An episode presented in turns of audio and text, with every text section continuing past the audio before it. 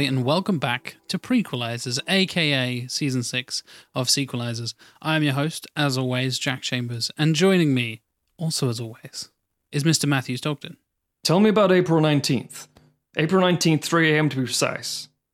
That's my birthday! Hey, I was watching that and I was like, oh, it's Matt's birthday. That's exciting. April 19th means nothing, it never does until Smoking Aces 2. Fucking hell. Yay. How exciting. Does that, does that make you happy that you're immortalized in this hot pile of shite? just just introduce the other person. Fuck you. no, it doesn't. Okay. Well, speaking of people being immortalized, joining us also is Tim Matum. Mom, Joel Edgerton came all over my jacket again. It's just cinnamon rolls. Come on, man. Why is Joel Edgerton. right? We're, we're fixing Smoking Aces 2. Spoiler alert. You've seen the title. Smoking Aces 2 Assassin's Ball. Why is Joel Edgerton a Russian mafia dude who comes on jackets? What what's with that? that that's in that's in the that's in the good film, Well, he's- the first one. He's he's he's both that and he is uh, someone wearing Joel Edgerton's Face. ma- f- face as a mask. Yeah. Yeah. so weird. God, the cast in the first movie. Let, let's let's jump straight into it. Like the cast in the first film is so incredibly star-studded by today's standards, but full of just random shit sometimes. Like that moment with Joel Edgerton, like that that Russian dude in the in the tracksuit kind of looks like Joel Edgerton. It is Joel Edgerton. Why the fuck is Joel Edgerton in this film? How weird. And we all know I hate Joel Edgerton. he's one of the he's one of the many bland white dudes of Hollywood. One of the Davids, as you call them. Yeah, one of the Davids. No, no, no, they're the producers. Oh, the that's true, yes, Directors. yeah. They're the worst. He's he's the He's a Garrett the Hedlund Scott to you. Eastwood and Jai Courtney and Garrett Hedlund and all those One of the Jais. insert generic white dude here. The the not Chris's, as it were. Yeah. Yeah. the sub Chris's. the way you could get a star-studded cast is that in the 60s and 70s and to be fair probably further back in things but most important in the 70s i think there was a huge wave of ensemble cast pieces it's like cannonball run and all that kind of stuff and you have various pockets of it happening again but not as successful the, the sort of fade out of it would have been something like Police Academy, for example. You have a big, big cast of big characters being very silly, etc. And you get a bit of it as a revival in the early 2000s in the form of a handful of things like Smoking Aces and Rat Race as well. And you think, how do you get all these huge yeah. names? Even like Love Actually, for example, is the same sort of vibe. And the way you get it is because you say, oh my God, we got we got Ben Affleck and we got Ryan Reynolds and we got, um, I mean, Ray Liotta and Ryan. Reynolds was like the rom com guy in 2006, right? Like, Yeah, he's not fairly. Yeah, deal he was. yet. He's, he was. He was Van Wilder still, so he was still like sort of teen comedy. But these were all Oh, like up yeah, and coming. Van Wilder. Yeah, they're all uh, up and coming names. I mean, they were still big, big drawers, as it were. I mean, Ben Aff- Ben Affleck was a big name by this. Yes, time. he was You know, this definitely. this He's was, done Daredevil, He's done Daredevil. He, he's uh, post Goodwill uh, Hunting. Armageddon, post Goodwill Hunting, post Pearl, Pearl Harbor. You know, He's the- an Oscar winner, so you know. Yeah, yeah. Yeah. It, I, I'd say Ben Affleck, Andy Garcia, Ray Liotta would have been the big, the big names of the film, I think. And then you have just a, a, a smorgasbord of people like, oh shit, it's that guy, who then became huge names later, like Chris Pine and so on. But um, you had a lot of these ensemble pieces that would exist, and you get like, oh, we got Ben Affleck. How crazy is that? It's like, yeah. How how many days were we shooting Ben Affleck? Well, we got him for three days. Okay. And because you have so many people, I mean, we're going to come onto this later about my own experiences with stuff, unfortunately, but in a positive light. Um, because you have such a huge, huge cast, it's manic for the crew, it's manic for the director. But for the cast, it's like, yeah, just turn up, do four or five days, it'd be a lot of fun. You're like, eh, fuck it, I'll do that. The worst attempt at a film like this, by the way, is movie 43. Now, that's Oh wow, that's an yeah. anthology piece, so it's a bit different, but it's the nature of, oh, we'll just, we'll just do little bits that tick over. Isn't that considered like one of the worst films ever made? It's one of the biggest wastes of talent, yeah. Yeah, yeah. Huge, amazing cast, and it's an absolute pile of shit. Precisely, and like, like offensively bad. I'm gonna I'm gonna come in here and uh, I'm I'm fixing this one, and I, I I I sort of took that approach and kind of ramped it up almost, and took inspiration from uh, a trend that was more or less happening at the uh, at the same time as Smoking Aces Two, Mm. uh, which we'll get onto, which doesn't really do what Smoking Aces does. It kind of just has one narrative that it follows. Yeah. And I say it was there was a trend. Really, it was the work of one director making three different films, hmm and that was Gary Marshall with New Year's Eve, Valentine's Day, Oh, and Mother's yeah, Day, yeah. which did the similar thing films. of getting a star-studded casts, and again by doing the thing of being like, yeah, it'll only take like four days to shoot your part. And then you, uh, you know, and you'll get a decent, you, you know, you're not going to get a, a, a the full sized paycheck that these stars expect. Yeah. But you're you're done in four days rather than it taking six weeks to shoot a film. It's a quick job, and you'll be on screen credits with other people. It'll be fun, and they'll go, "Yeah, fuck, I'll do Yeah. it. I got three days." Yeah. Um, so I very much took that approach with mine, where I was like, okay, we're having lots and lots of narratives, uh, which will enable us to have some quote unquote decent star power, Mm. uh, but they're all they're not necessarily, you know, a ma- there's not a main thrust to the story. It's very hard to know what the main character is because I think that one of the big problems of Smoking Aces, the original in the first place, is that it's a very polar film, or bipolar film, I should say, where you have this this really wacky action film that's full of nonsense and, and high high stakes silliness, and then you've got Ray Liotta and Ryan Reynolds in a relatively grounded, straightforward cop drama. You're like, Yeah, "Nah." they're, they're the straight men to the whole thing, yeah, pretty much, aren't bit they? of a tonal shift. yeah, it, the tone of the original Smoking Aces is so all over the place. Mm. And it really, I don't necessarily enjoy the kind of the baser stuff, uh, the the more you know wacky hijinks. But I think it does that more successfully for the most part than when it tries to get serious. Yeah. I think what it's aiming for is to be Tarantino, basically That's probably very Yes. true. I would Yeah. agree with that. you know with the with sense. the with the kind of twisting different narratives you know Mm. different uh multiple kind of protagonist type things Yeah. it kind of wants to be pulp fiction by way of kill bill Yeah. um but it it, it it fails to pull that off and whenever it goes for gravitas when it's got yeah when it's Ryan Reynolds when it's Ray Liotta it tries to do it with Jeremy Piven who is a f- like has basically made his career playing fundamentally unlikable people very true. and is playing a real asshole here. Mm. And then, like halfway, two thirds of the way through the film, it's like, oh, but don't you feel sad for him? And it's like, no, you've given me no reason to feel sad Yeah, for this exactly, asshole. yeah. I'm looking forward for, to him dying. yeah. Um, and like there, like when it when it tries to do that, I'm just like, my, I, I just kind of want to throw popcorn at the screen and go like, boo! Stop trying to make me like this guy. yeah. Um, it's not working. It's it's it's he's a bad person. He has bad motives. And at the end of the day, he's also, and it, it- which things you can kind of work around. and Think, well, like if you take um, the Town for example, another Ben Affleck film. Ben Affleck directed. Ben Affleck. Him and Jeremy Renner, a, a good Jeremy Renner performance, by the way, for people who want to know. Um, Yeah. he those characters are thugs and criminals but you want them to succeed. You want them to get out of the life etc whereas piven is like yeah he's a sleazy vegas living douchebag and he turns on everybody including his friends and he's a scummy twat and he brought this all on himself.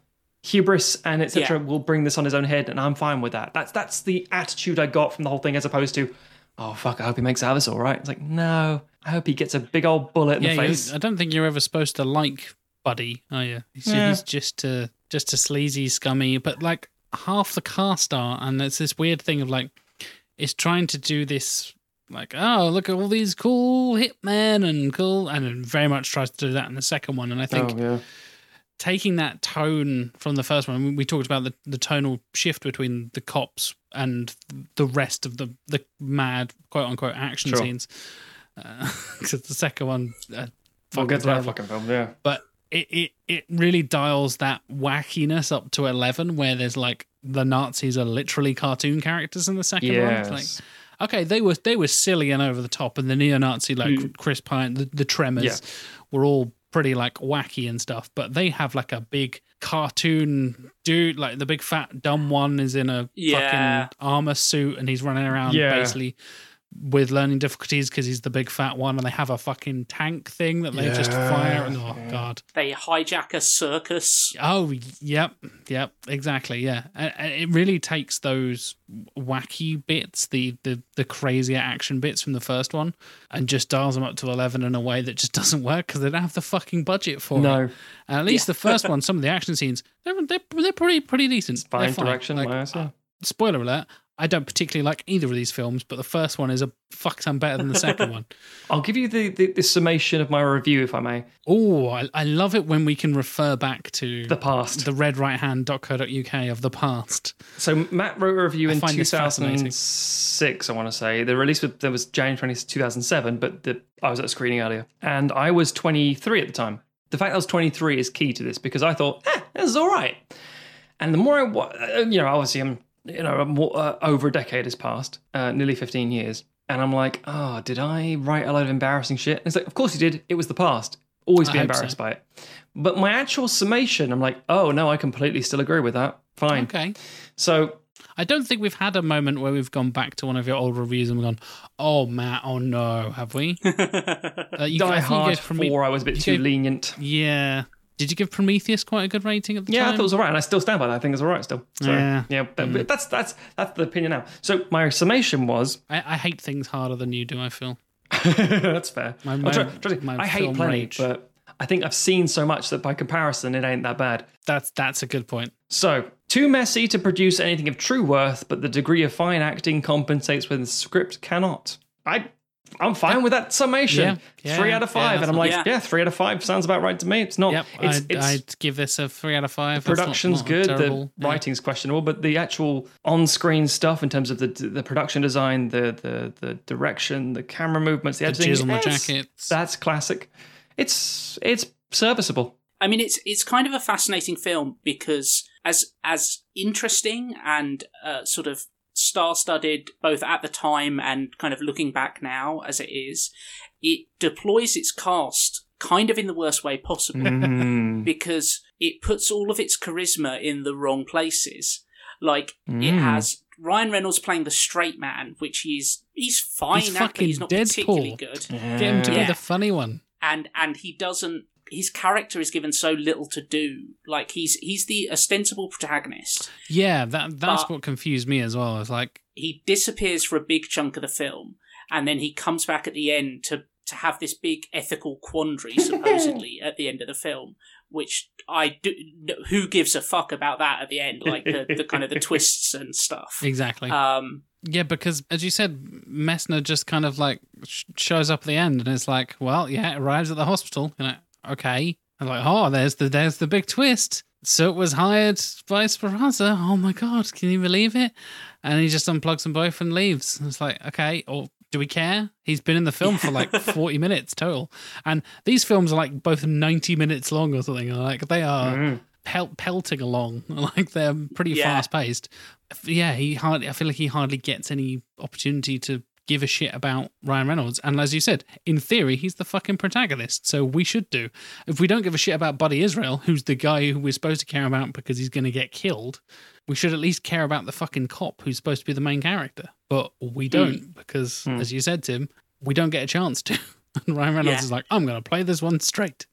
and then you also have stuff like you've got chris pine as a neo-nazi Mm. and he gives this weird, sort of weirdly sensitive performance um, with a with a decent amount of like charisma behind it, and so you're left like, oh, I liked that guy. Oh wait, he's a neo-Nazi. do, we- do we have more empathy for the neo-Nazi than we do for the FBI agent? Like, I, th- Yes. I think I think you got this one wrong. I think you got the mix. Did you? Did you cast the? Did you write the right thing? I'm not sure. I sent the wrong envelopes to the wrong people. Oh no, they're in the wrong roles. Um, it, it is also frustrating that I, I, realize actually we've done a sort of not necessarily cardinal sin, but we have done something that's not very good of us. So I apologize in advance. Smoking Aces is the story of a. Just very briefly, what actually happened. It's the story of a Vegas magician and performer who gets in with the mob. Gets in very deep. They love him for some reason. As in the, in the quote in the film is, "Wise guys love this guy for some reason." and what's his name, Matt? Or nickname? Buddy Israel. Nickname Aces. Aces. Ah. Yeah. Ah, Buddy Aces Israel, played by Jeremy Piven.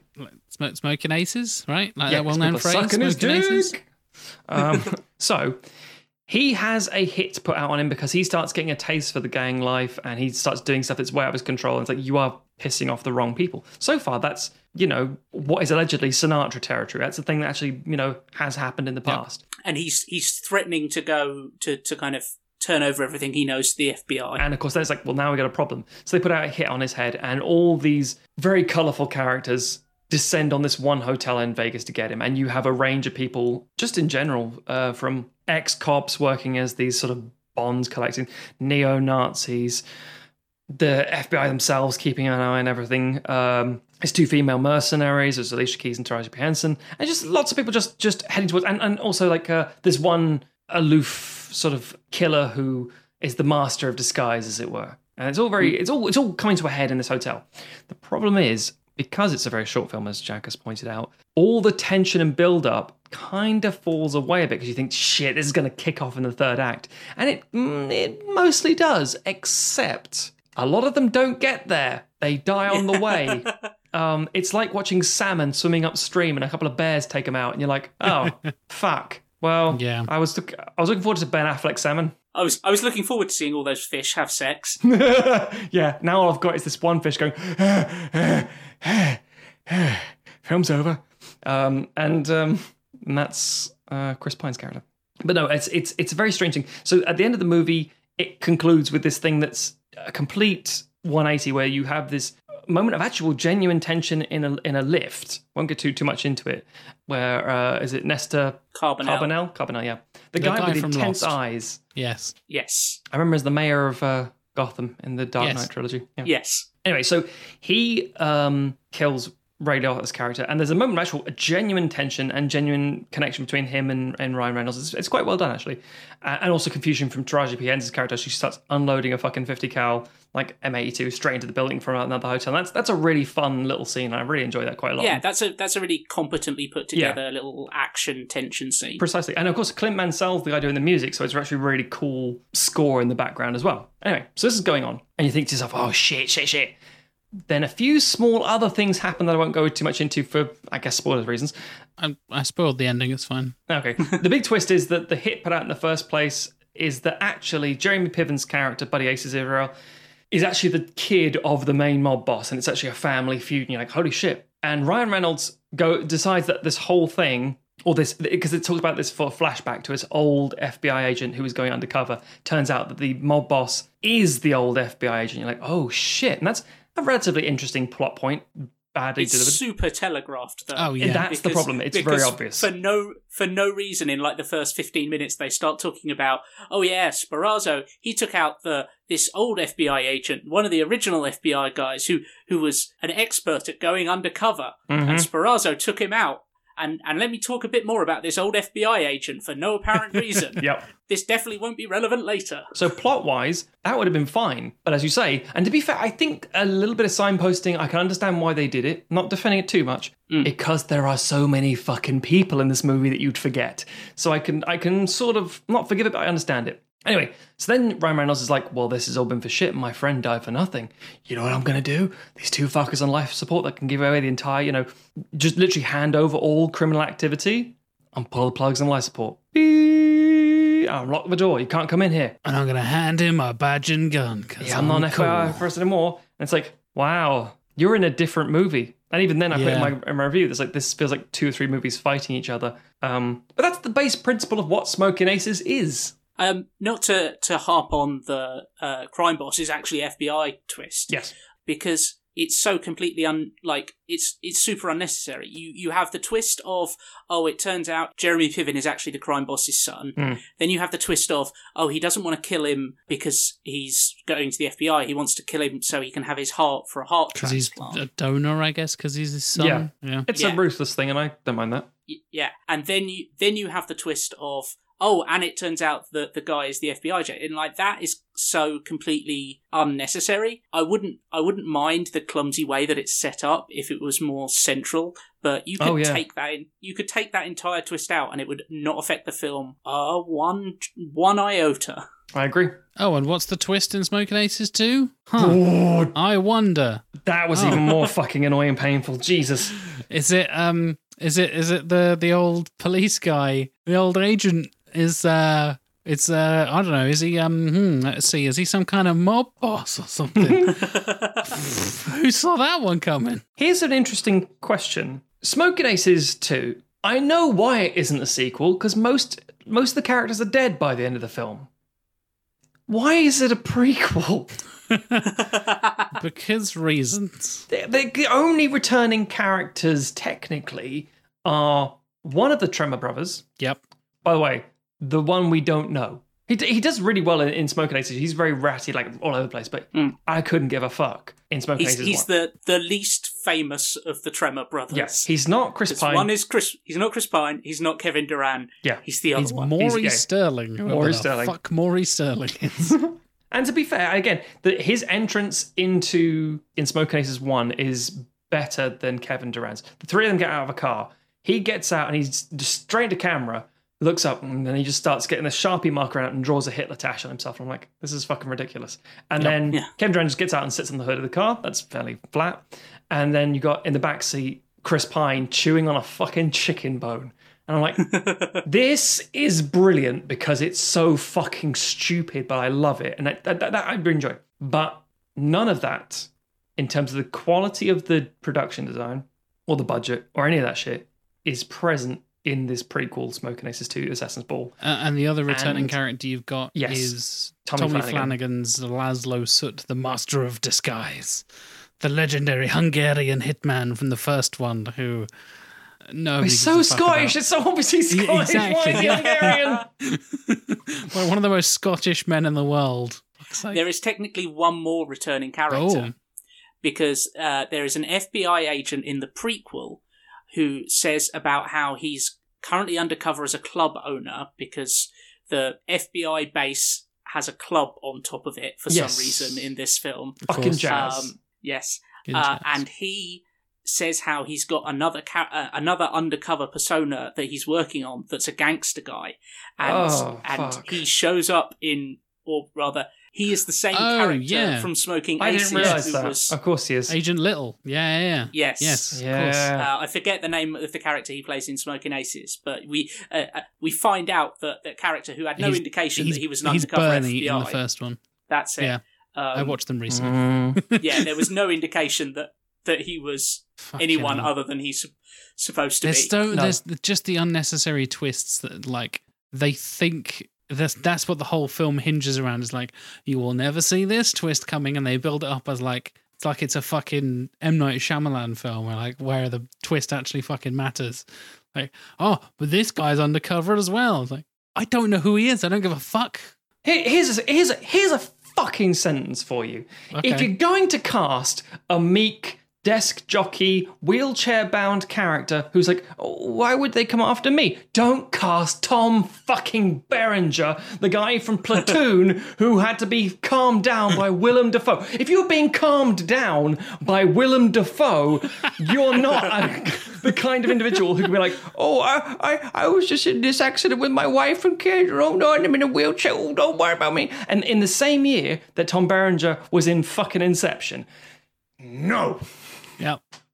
Um, so we should. So I'd imagine that some people have seen Smoking Aces who who are listening to this. Some people, yeah. I doubt many people have seen Smoking Aces 2, No. Assassin's Ball, which was a straight to DVD release. Mm. You can And fucking tell. You- yes, we'll get into that. Um, so just to summarize that quickly, it is a prequel, technically, about a low or, or like a mid-level FBI agent, a kind of desk jockey uh, guy, a wheelchair-bound desk jockey guy who is played by uh, Tom Berenger, as we mentioned, um, who suddenly gets a hit for three million dollars put on him that has to be carried out at a specific time My birthday. um, on on Matt's Yep. birthday. And Line so the the. FBI puts him into this protective custody in like a bunker underneath a bar that's staffed exclusively by FBI agents. I think the justification there is is it's something to do with prohibition, like it used to be a prohibition. It's Chicago, yeah. Yeah, they, they talk about that. They talk about, oh, we Yeah. used to use this to just move the weapons and the booze or whatever. It's like, But they've also okay. gone off the grid. There's no pensions if they fail, and like Yeah, What? yeah.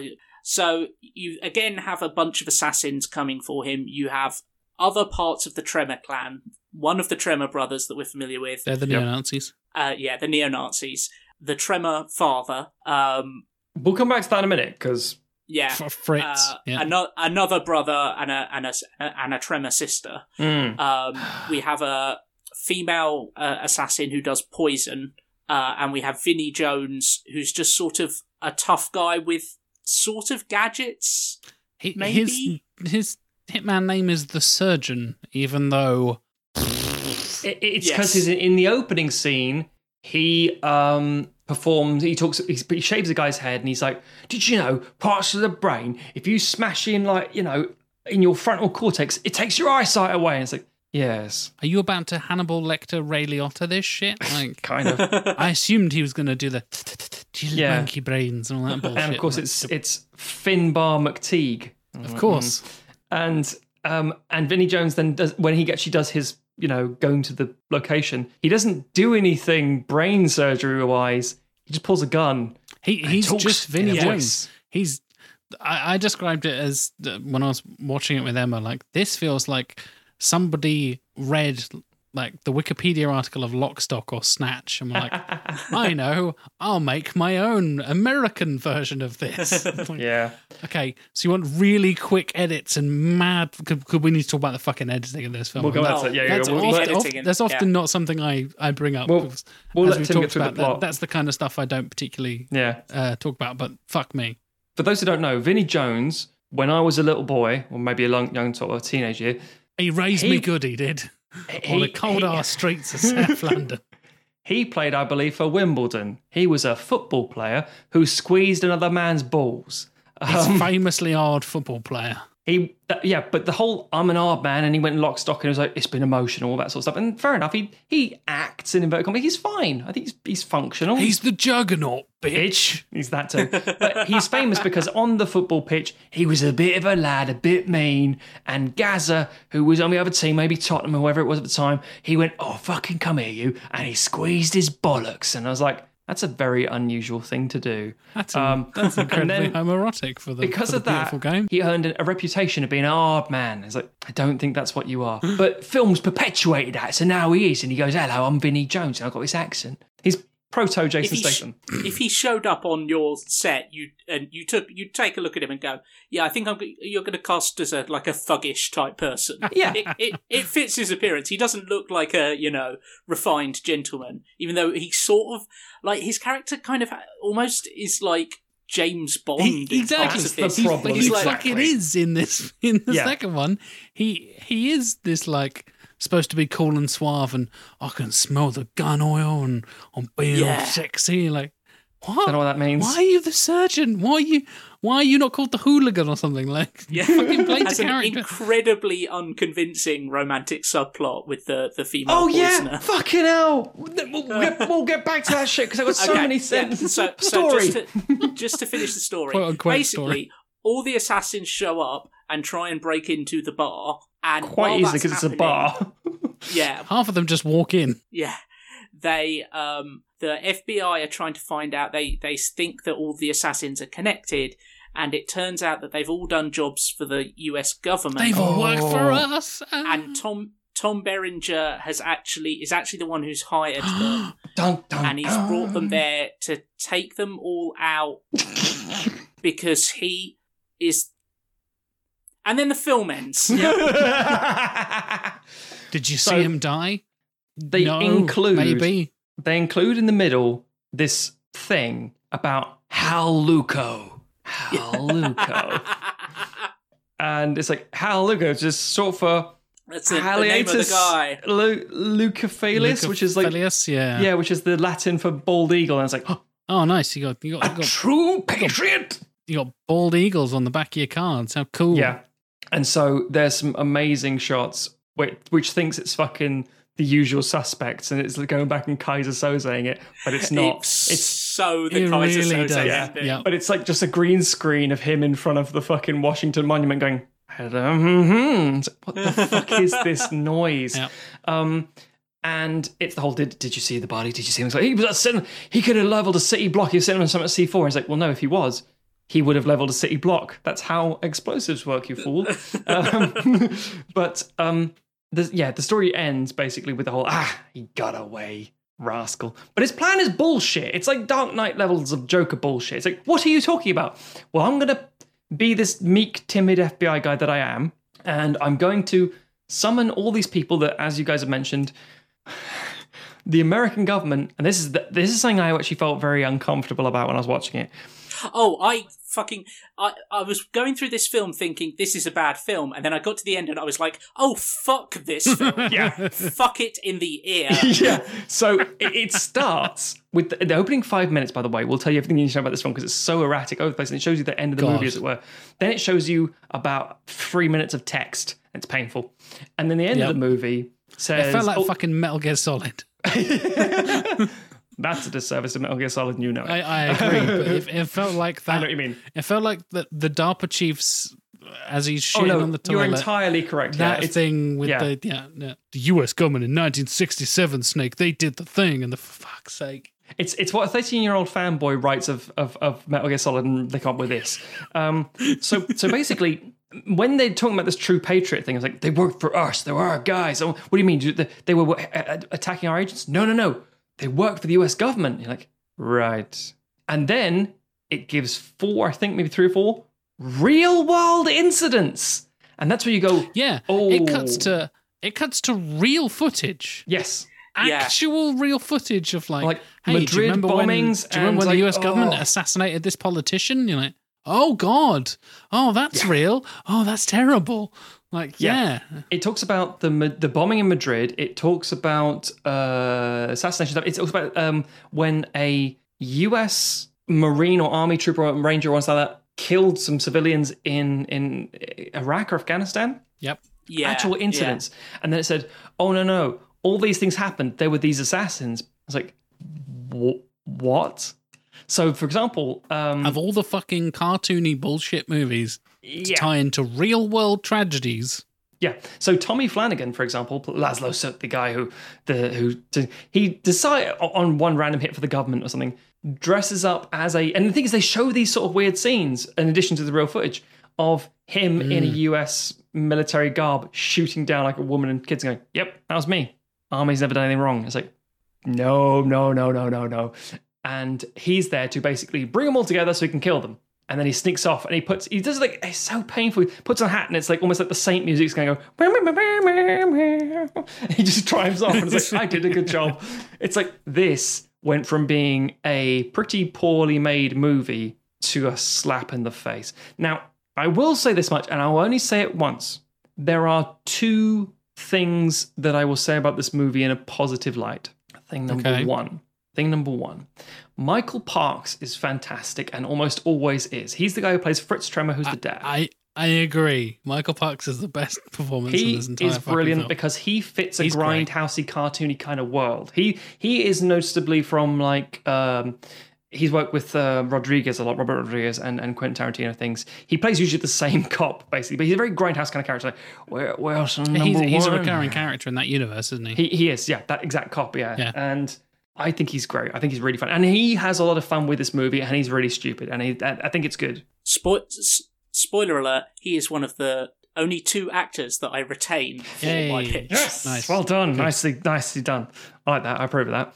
Thing number two: if you told me this movie had nothing to do with Smoking Aces, ignore the Smoking Aces title. If you just told me that somebody had made a film, like a friend of yours or a low-budget independent group or something, um, had made an independent film about, you know, a very silly cartoony movie about assassins and shit like that, whatever. I would say it's actually quite, it's quite an ambitious project because if you just said this was a small independent, nobody made this, and it's just you know unfunded in the dark, scrabbled together my own money like you know fucking Kevin Smith's first movie or something, you're like. That's actually quite good. And you know what? There's a lot of really crazy transitional stuff. You're trying some bold, interesting things. It's quite unique. Fair play to you. But this is not. This is a studio backed straight to DVD movie and it looks and feels like trash. So, for example, if I told you guys I'd made a movie and this was it, sorry, I'd apologize first of all, but it'd be like, shit, man, that looks really good. Or if you say, like, oh, it's like, um, um, that's Stuart Ashen, for example. It's like, oh, this is the new Stuart Ashen movie. Like, um, yeah, yeah, that's that's a, there's a lot of energy to it, a lot of big stuff going on, and the CGI explosions they look all right, except it's not. It's a studio film, which means the CGI looks like shit, and it's like this is not good enough. I mean, this is the thing. Like, I, I appreciate this is this was almost a decade ago, and and things have Yeah. improved since then. But like, Matt, you do make films. You make a film that is also about a series of assassins. about to make that. Speaking of low budget series about assassins, yeah, and hmm. the special effects that you have in your series are better than the special effects in these films. Oh, thank you, Tim. Like- yeah, the explosions in this film look like ass. They really look do. like they look like a comedy sketch show where they're taking the piss out of a low budget blockbuster. Yeah. Um, God, the explosions are the worst. They're just Yeah. cut and paste fucking After Effects bullshit. It's like we found an explosion template. Let's just put it on top of Copy the, and the paste shot, quickly. I guess. yeah, yeah. Do you know what really takes me out of that? Because the moment you think to yourself, ah, it's quite quite low budget. This is probably going to be quite fun. And then you hear Evanescence and you go, oh, you motherfuckers had money. Oh Yeah. shit. How is it this bad? It's Queens of the Stone Age as well. Why is the fucking Stone Age is in there? I know. Yeah. And I, I can't tell. I, I tried to find this out, and I found conflicting reports. So I don't. I'm not sure if this was shot on film or shot on digital. But Hmm. either way, it looks, Looks like it was shot. It looks like it was shot with a toilet roll tube. like I made the. I, I said at the time, I, Emma was like, "God, this looks crap," and I'm like, "Yeah, looks like it was shot in an iPhone five. It looks fucking rubbish." The musical cues are quite strange, especially when it takes you out of the situation so much because they're so recognizable. I mean, I'm like, like that's some early 2000s shit. I know that crap. I, I don't literally had that. moment where I was like, "Is this Evanescence?" And Emma didn't believe me. And I was like, "No, Yeah. seriously." And I, I passed the headphones over to her. and I was like, "No, seriously, this is Evanescence." Yeah. And then I was like, "It's this sounds like a really shit cover of an Evanescence song or something like that." Well, I think that's partly because they edit the song weird. They cut Yeah, the beat they in do. where like they wanted to make it work for to show that this character's martyring herself because she's fucking stupid and not because she did anything noble. They they much the same with the first one, They just gather these characters together and kill them all off when things happen. But I just take a second to talk about talk about the women of this movie. There's two of them. Um, there's Caitlin Tremor, AK-47, and she is the Tremor sister. Uh, it's interesting in the in the in the in the first Smoking Aces, you don't really know about the other family. Obviously, they're all dead. Nobody cares. And they all seem to hate each other. But yeah, Caitlin Tremor is well, hell, sugar, which is the same as the other Tremors. So that's actually she's, on brand. She's uh, baby from Devil's Rejects. Oh no, Devil's Rejects good, but I know No, what I you like mean. You're- No, I mean yeah, that. I mean that in a bad you're way. Right. She's just Yeah. copy paste fucking. No, I, I think that's completely yeah, fair. That's yeah. that's, I like Devil's true. Rejects a lot. Yeah. but yeah. ca- character introduced having sex with someone in order to get information out of them. Classic. Yeah. Yeah. Precisely. And it fucking I'm horny as hell for my sister character, Lester Tremor from the fucking first film, who does actually just straight up grope her in her sleep and stuff. And it's like, oh. And she, actually a fairly competent character. She does what she's supposed to do. Then she just bursts through the wall and gets shot in. And they're like, oh, oh. There's so many moments where people have like a drop on people. Like, if you're at, one of the things in like the first film, these people are quite competent. They just all bottlenecking into this one situation. And that, I mean, this thing actually, weird enough, I cover in Super Happy Kill Time.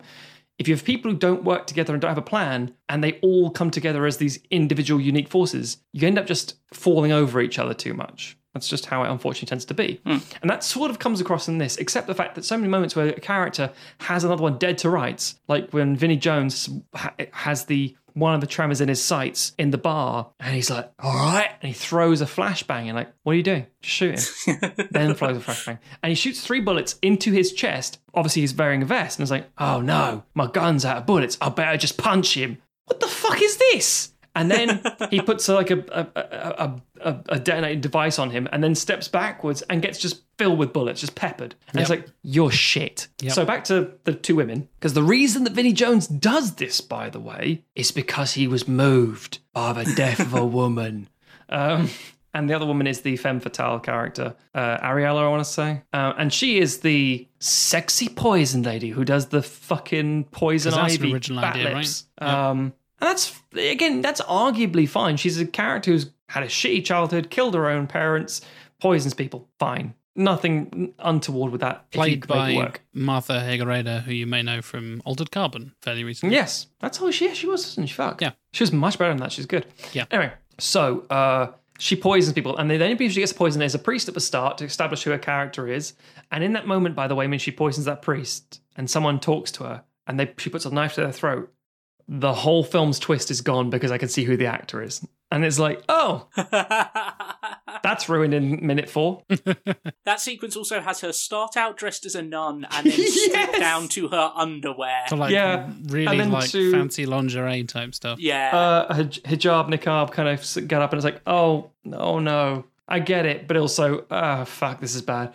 Anyway, so she then go- goes close to this bar, and this this douchebag called Troy, because of course he's called Troy, is just frank- frankly just a rapist. Oh Um, yeah. yeah, just a rapist bra, uh, college frat boy kind of thing. And um, he then assumes because of the way she's dressed, literally, and when she walks around, that she's clearly a prostitute, throws money at her, and then she she kills him. And she's like, ah, you know, that saves a, a lifetime of uh, terrible encounters from other women. It's like, sure, fine. And then she gets to the bar and then literally gets shot. Yeah, she does absolutely nothing. She's just sort of sitting around waiting to poison someone, I guess. By kissing them only in a Yeah. one fill ampoule of, of poison Yeah. that she peels off multiple times. And apparently she does have a gun as well because Oh, yes, sorry, Vinnie because smell the Jones oil. sniffs the oil. I don't But use oil on my skin. Never fucking uses it. She just dies No. In the first eight seconds of and go, in that it's like, "Are you dying? Oh no, it's terrible. We're gonna have a bad night, aren't we?" And then I she says, cold. I, I don't think you're supposed to feel cold. "Yeah." And then he goes in to kiss her, Bad. and she's like, "No, wait." And to be fair to Vinnie Jones, she says, "No, wait," and he stops. and she takes off the poison lips and goes, oh, "Go on Hooligan then." and known gentleman, Vinnie Jones. Yeah, but then he kisses her, and the shot hangs on it for so fucking long, Like I'm minutes, it feels What like. is this? Um, anyway, then he goes outside Just and gets a killed as well. really awkward, awkward kiss. It is. It's terrible. Um, we talked we talked mostly about the assassins so far. Oh in yeah, this, sorry, yeah. When in fact they don't actually take up the bulk of the screen No. time. Most of it is spent on the fucking FBI agents in this compound, Mm. most of whom are entirely interchangeable tall white dudes. White dudes, yeah. apart from one who's like the main character who we like jack and i both thought this quite wait this. independently looks like stuart ashen's former sequelizer He is. Him and Emile Oh Hirsch crossed over. It's, it's him creepy. it's, he is, it's it's him and emile hirsch smushed into a, a Brundlefly um, and it's, God, it's I, I couldn't stop being like, God, Clayne Crawford looks like Ashens. Why does he look so much like He's in the like grey Ashens? suit This and is so everything. weird. It's the grey suit, it's the hair. He's got the perfect little Yeah. Ashens beard. Oh my god! I, I looked up Clayne Crawford because I've literally never seen that motherfucker in anything else for good reason because he's terrible. and I was like, he's he seems to be fairly infamous for having terrible fucking facial hair. Just every photo of him was with a, an equally terrible mustache, or a fucking handlebar mustache, or one of those like thin pencil pedo mustaches. And then he shows up looking like fucking Ashens. it's so weird. if I remember correctly, and I might I might be getting this guy wrong, I, I, I shall double check. But I'm pretty sure that he is the guy playing Riggs in, in the Lethal Weapon TV series. in he the- is. in the yes. Lethal Weapon is, yes. TV I, I looked him up, yes. Yeah. and was like notoriously an asshole, and is kind of the reason that show ended, if memory I mean, serves, yeah. because he was Play such Mel Gibson, terrible go person. yeah, You can't play a young Mel Gibson without being a cunt. yeah, yeah. And this film spends so long with him, and Mhm. he has zero charisma. The quite the opposite of uh, Stuart Ashens. His, yeah, that's true. Good save, Stuart can good act. save. Yeah, Stuart can act well. Um, but this guy is a vacuum. He really does, as you Yeah. said. He just he, and he's so bland. I- I don't get how he's the main character, and he's so bland. There's nothing about him. You might as well point the camera at a bowl of oatmeal. You know, it is. I, you know, Vinnie Jones's character in this is stupid, Mm. and they can't seem to decide exactly what kind of character he they want him to be. Yeah. but he at least has some personality. And Vinnie Jones himself has a bit of charisma about him. Yeah, And he they- can but act they- as a sort of. They neglect He can to be follow. Vinnie Jones. Yeah, like I, I would imagine that if you asked people who enjoyed Smoking Aces one, like, what did you enjoy about that? No one says I liked the FBI stuff. They say they're Oh going to yeah, say Agent I Baker was liked my favorite character. Said Yeah. now, whenever.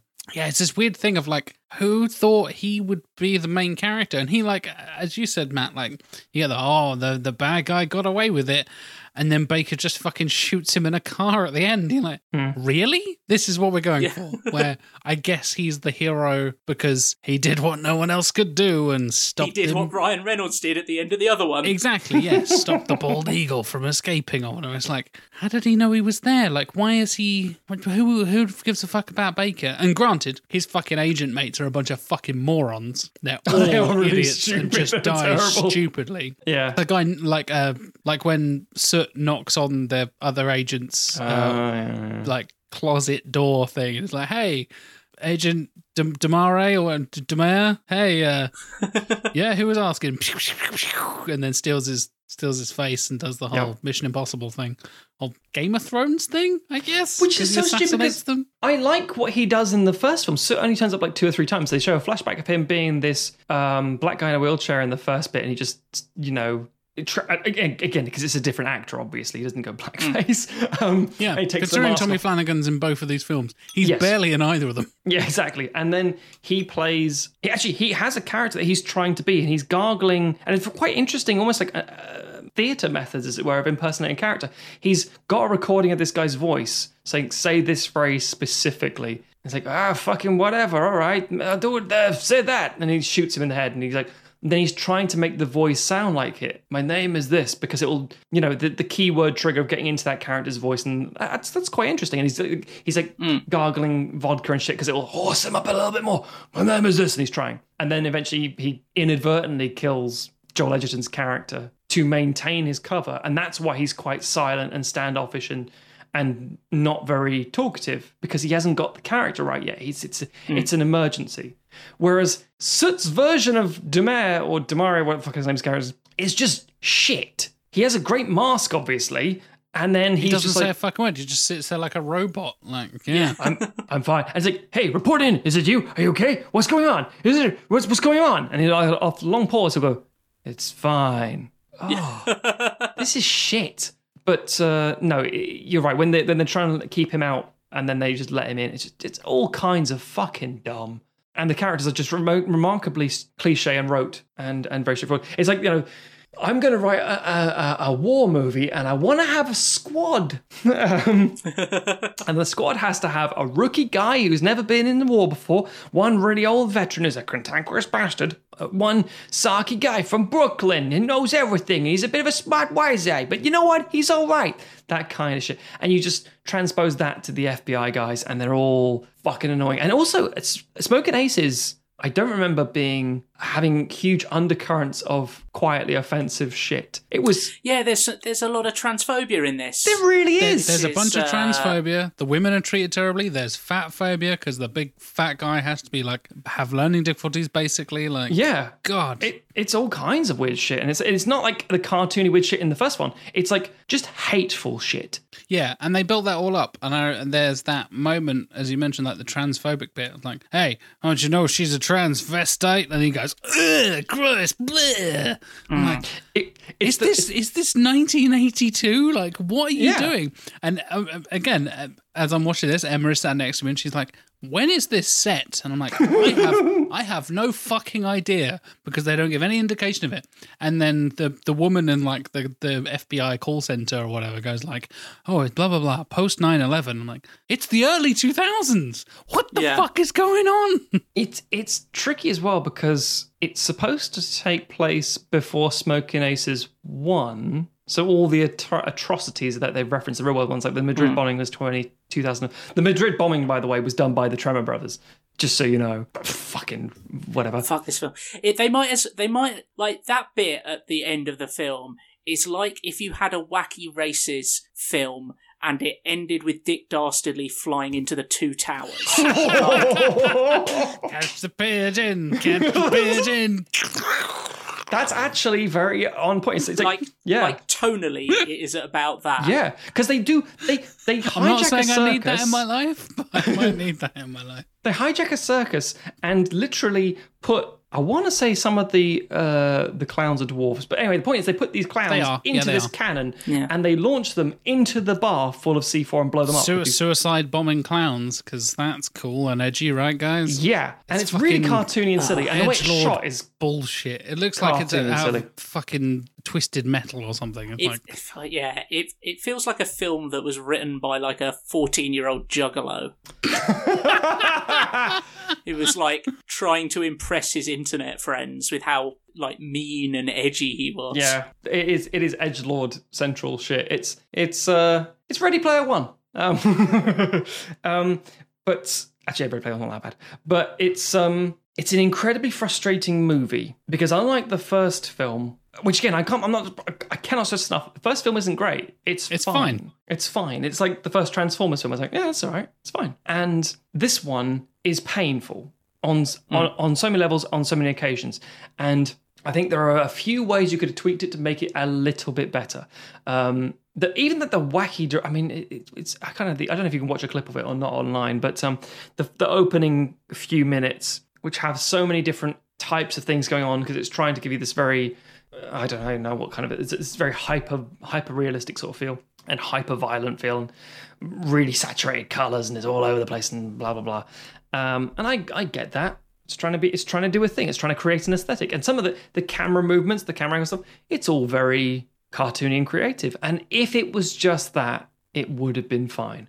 But you cut back and forth, as as Tim's already said, between again, we're going to launch clowns in, full of explosives into a bar for a very very crappy looking visual effect to a bowl of porridge man in a grey suit talking about genuine real world horrors and and and terrible events. And you're like yeah no. No. And uh, again just to do a bit of a parallel very briefly here so as we mentioned maybe a couple of times before i am a filmmaker and i've made my own things and i've won awards and such and so on and so forth. And, and not saying that makes me right or wrong but it means i have an opinion and a stake in certain things. I have a web series which has been running for a few years now and will continue to run. And it is about a group of assassins. Now the difference is super happy kill time is a pastiche and homage of anime tropes. I try to n- drill down what it's like to be anime and not like the you know, the sort of, oh, everything is anime, it's this. And it's like, no, no, no. This is from a fan of anime who's telling you this stuff like, amnesia, motherfucker. It's going to be a big thing at some point because it always is, you know, various bits and pieces that turn up, as well as the obvious things you may not be, uh, may be familiar with. But by making things about assassins who don't get along and that sort of stuff, it has the room for wacky, crazy cartoon hijinks. But I should point this out as much as I do serious stuff with the plot to make it more interesting and engaging, it's a fucking live action cartoon. Has literal cartoon effects. The explosions are, are are literally drawings, as it were. It's it's a Tom and Jerry universe, for lack of better phrasing. And I know that, and the actors know that, and the audience know that, and you go into it. So when something serious happens, you're like, oh shit, and something funny happens, and it's funny. Now, inadvertently, without me trying, in a future season, spoilers, I guess, we have a thing with a very, very hor- horrible, authoritative, brutal police force and the streets being just curfewed and emptied. Now, this was written and filmed before things like, I mean, obviously, police violence has always been a thing, but Black Lives Matter movement and obviously For the coronavirus. LA riots. Yeah, but at the same time, that you know, I'm talking about tropes in anime that appear, and also things I want to talk about, obviously, in general, because I'm a, I'm a filmmaker, is what I do. The difference is I don't set my cartoon universe in our universe and then say, and then the coronavirus happened, and then Black Lives Matter happened. It's like, n- no, no, I'm doing my own thing. Whereas this movie does cartoon bullshit, which is on the surface technically fine. You can Yeah. have this wacky nonsense, and then tries to make it serious, which is a bad move, and then tries to make it real, which is a really fucking which which is exactly move. what we talked about with the tonal disparity of the Yeah, first one. yeah. Like you get the serious FBI stuff and then the wacky assassin stuff. And then this dials both up to 11. So the two tonal, the halves of it just go and separate. And it's like, Yeah, okay, so you've gone extra wacky and deadly fucking serious with the other half. So none of this makes sense. None of this gels well together. And they come smashing together at the end as if it makes any fucking sense. Yeah. And it's just just crap, just rubbish. And you're supposed Mm. to believe that Baker is a fucking competent and interesting protagonist. And then he makes Ryan Reynolds' character look like fucking Superman in comparison. and, and just to talk about inconsistency, because we touched on it earlier, the editing in this film, Oh my especially God. at the start, the first note I made was, "I want to kill this editor because it's I agree with him. so frenetic." I had to look away a couple of times because it literally Yeah. hurt my eyes. I had to take my Yeah. glasses off and I was like, fucking hell, I have to rub my eyes a bit because the the strobe lighting, the fucking action scenes, it's like taken two where it's 15 cuts every eight seconds. It's just, Yeah. Oh, God. I, unbearable fucking editing. Mm. Yeah.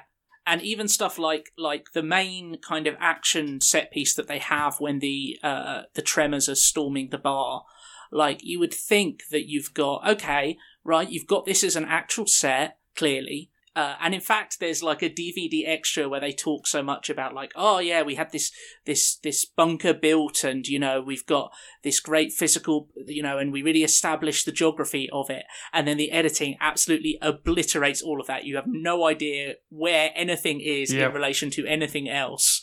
Um, and so the action scenes just become completely incomprehensible. And it's like, you know, you get Vinnie Jones diving behind cover and it's like, well, hang on, where was he? Where did he, and where did he go? Where is he now in, like, is he safe now? There are characters I thought that were dead that then turned up two minutes later. I thought, wait, didn't you just die behind a fuck? Oh, because it's not that part of the room. Oh, Jesus Christ! It's so hard to keep up with this shit. It's it's just incompetent filmmaking, unfortunately. Mm. So the director, PJ Pesci or Pesky, I'm not entirely sure. He's actually not incompetent, which is more frustrating um, because I only know a handful of things he's done, and mostly TV stuff. And he did uh, another straight to DVD one around the same time. Uh, oh, Lost Boys: The Tribe, which again, not great, but and it probably on our on, it's on our list by the way of things to fix. Um, but it's it's not awful. It's just it's just a bit flat. It's not this kind of level of bullshit. Um, but he made um, From Dusk Till Dawn 3, The Hangman's Daughter, which is a prequel to From Dusk Till Dawn, which was on the list of potentials for this fucking season. and again, the problem, again, having seen those three films, it's not very good, but it's it's it's functionally competently directed, which makes it ten times worse because that means he's actively gone out of his way to create a Joe Carnahan style, eh, really erratic thing that Smoking Aces is. And he's come up with this, and it shows the whole like, oh shit. In the same way we talked about this in in, in the 300 episode, Rise of an Empire. Sometimes it's more dangerous, for lack of a better word, for people to say, "Oh, well, that character, that that director's a bit wacky. Should we get someone else in who can do a bit of a good job impersonating it?" It's like, well, good luck because you're probably going to come up short. What's worse than the real someone- thing? It's a bad impersonator. That's exactly it. That's Yep, exactly exactly. It. Um, It's like I said, the first one isn't that good, and I don't think this had any chance of being any good as soon as it was straight to DVD because you just strip away any potential for the cast to be any good because they can't afford any of the fucking actors, and they're just like, hey, let's just get that guy who sort of looks like Ashens and Emile Hirsch just mushed together in a. I would love it. That's the actual casting. a guy who kind of looks like Ashens and Emile Hirsch. Yeah, we can't get Emile Hirsch, and I really like this. There's this British YouTube guy, right? So he's got this very distinctive like beard combo. It's kind of kind of like Simon Pegg, but not Simon Pegg. You know what I mean? Bring me those people. Oh, they're all busy. Bring me a man. Sure. bring, me a, bring me a white man who can can have terrible facial Hmm. hair if he needs to. So, having established that there's no way that a Smoking Aces sequel could possibly be good, we're going to try and fix it. Uh, but before we get into that, are, are you interested in becoming a distinctive assassin, dear listener? Do you want a cool code name like the Plague or the Surgeon? How Maybe- Luco? Maybe you're gonna, maybe you're gonna like uh, carve your initials into your victims and then sew them up, and we, Oh, we can call you the Stitcher. But you can't have that. That's taken. That is an app for listening to podcasts. That's right, Stitcher. And if you were a particularly good assassin who had that as your calling card, you'd be Stitcher Premium, who are our sponsor. Because they take everything about Stitcher, which is already a great standalone app for listening to your favourite podcasts on. None of this fussing around with music players. It's a dedicated app. But with Stitcher Premium, you also get ad free access to all of your favourite shows. You get access to bonus episodes from shows that you follow, comedy albums, and more. You can get all of that for $4.99 a month. Or sign up for a year for $34.99, all by going to stitcher.com slash premium to sign up. And if you use the promo code Sequelizers when you're there, you will get a month free on top of all those other benefits. so don't become an assassin because it, you would be infringing the trademark of our good friends at Stitcher. Instead, channel that energy into listening to lots of podcasts. Best ad read ever. Yeah. We will have one every uh, season. Oh, no, no. Zulu was this season as well. Um, so, Rotten Tomatoes, guys. Oh, shit! We've shit. Yeah. established that uh, Smoking Aces is a confused, a complicated, and uh, ranging depending on depending on who you ask out of the sequelizers, it's fine or it's bad. Hmm. And then Smoking Aces Two is an absolute shit show. That's a piece of shit. Where do you guys think the critical consensus of Rotten Tomatoes has So- placed? I, I I've obviously not seen any spoilers for this. I did go and watch a couple of reviews of Smoking Aces and tried to see some of Smoking Aces too, and I found Smoking Aces was the choice of the most underrated film of blah blah blah blah blah for a lot of like shitty YouTubers. And that and that what, you mean edge lords? Yes, exactly. Bro duo film reviewers on YouTube who are like, "Hey man, I fucking love all that action shit," and you're like, "Yeah man, the most underrated film of 2013. That was, Was- the Smoking Aces 2." Was one of them Chris Pine and the other one Ben Affleck's face animated by Chris Pine's hand? Yes. Yes, I would subscribe to that channel. it was like most underrated movies of the 2010s or something like that, and I was like, "Fuck off." So my worry is Smoking Aces is higher than I think it is, but they kept saying underrated films, so I'm hoping it's yeah.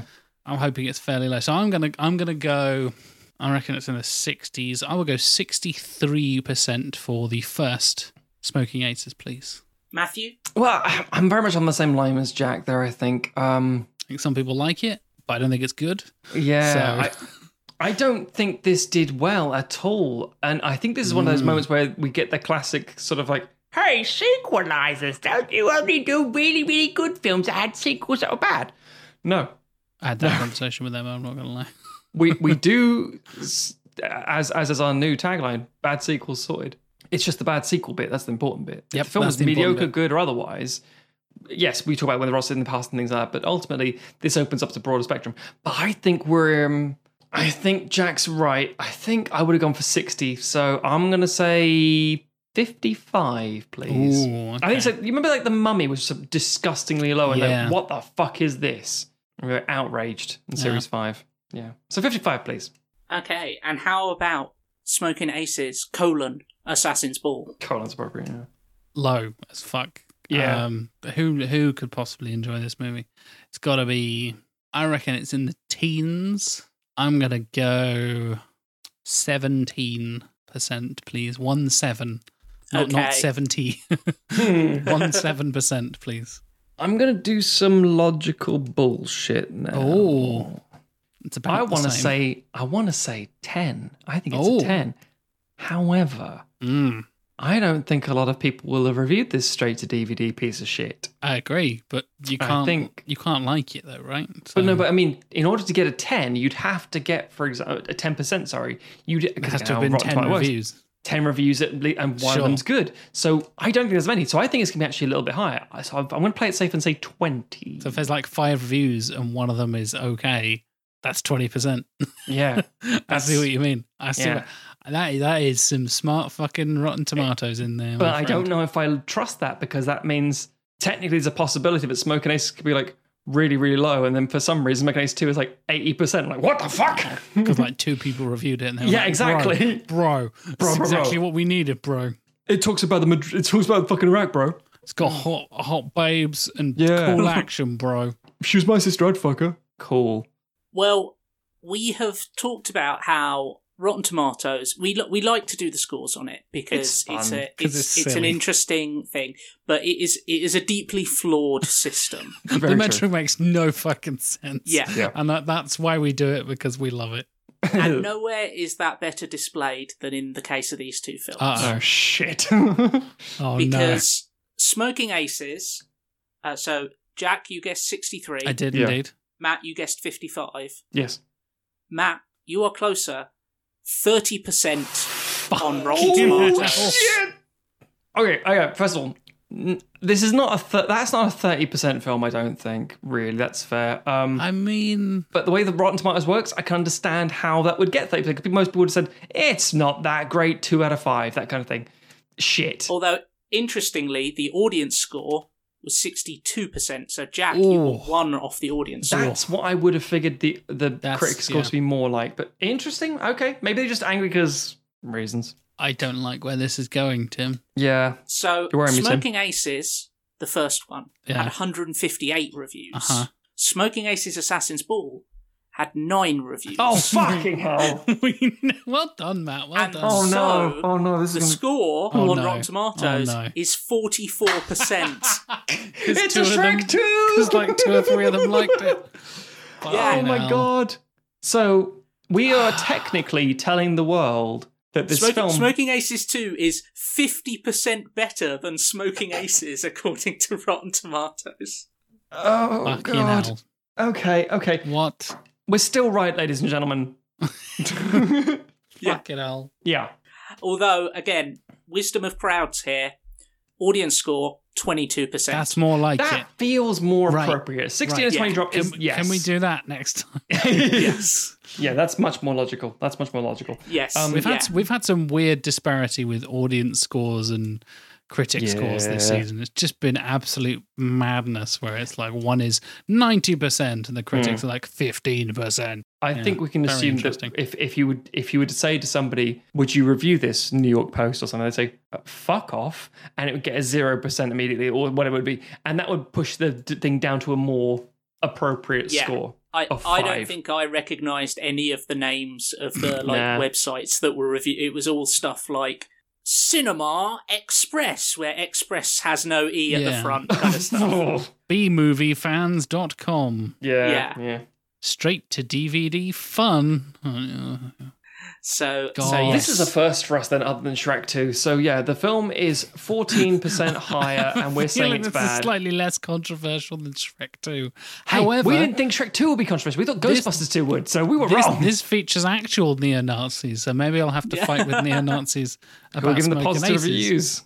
as well as I did about Shrek 2. So there you go. Can't spell DVD without Eugenics. SS.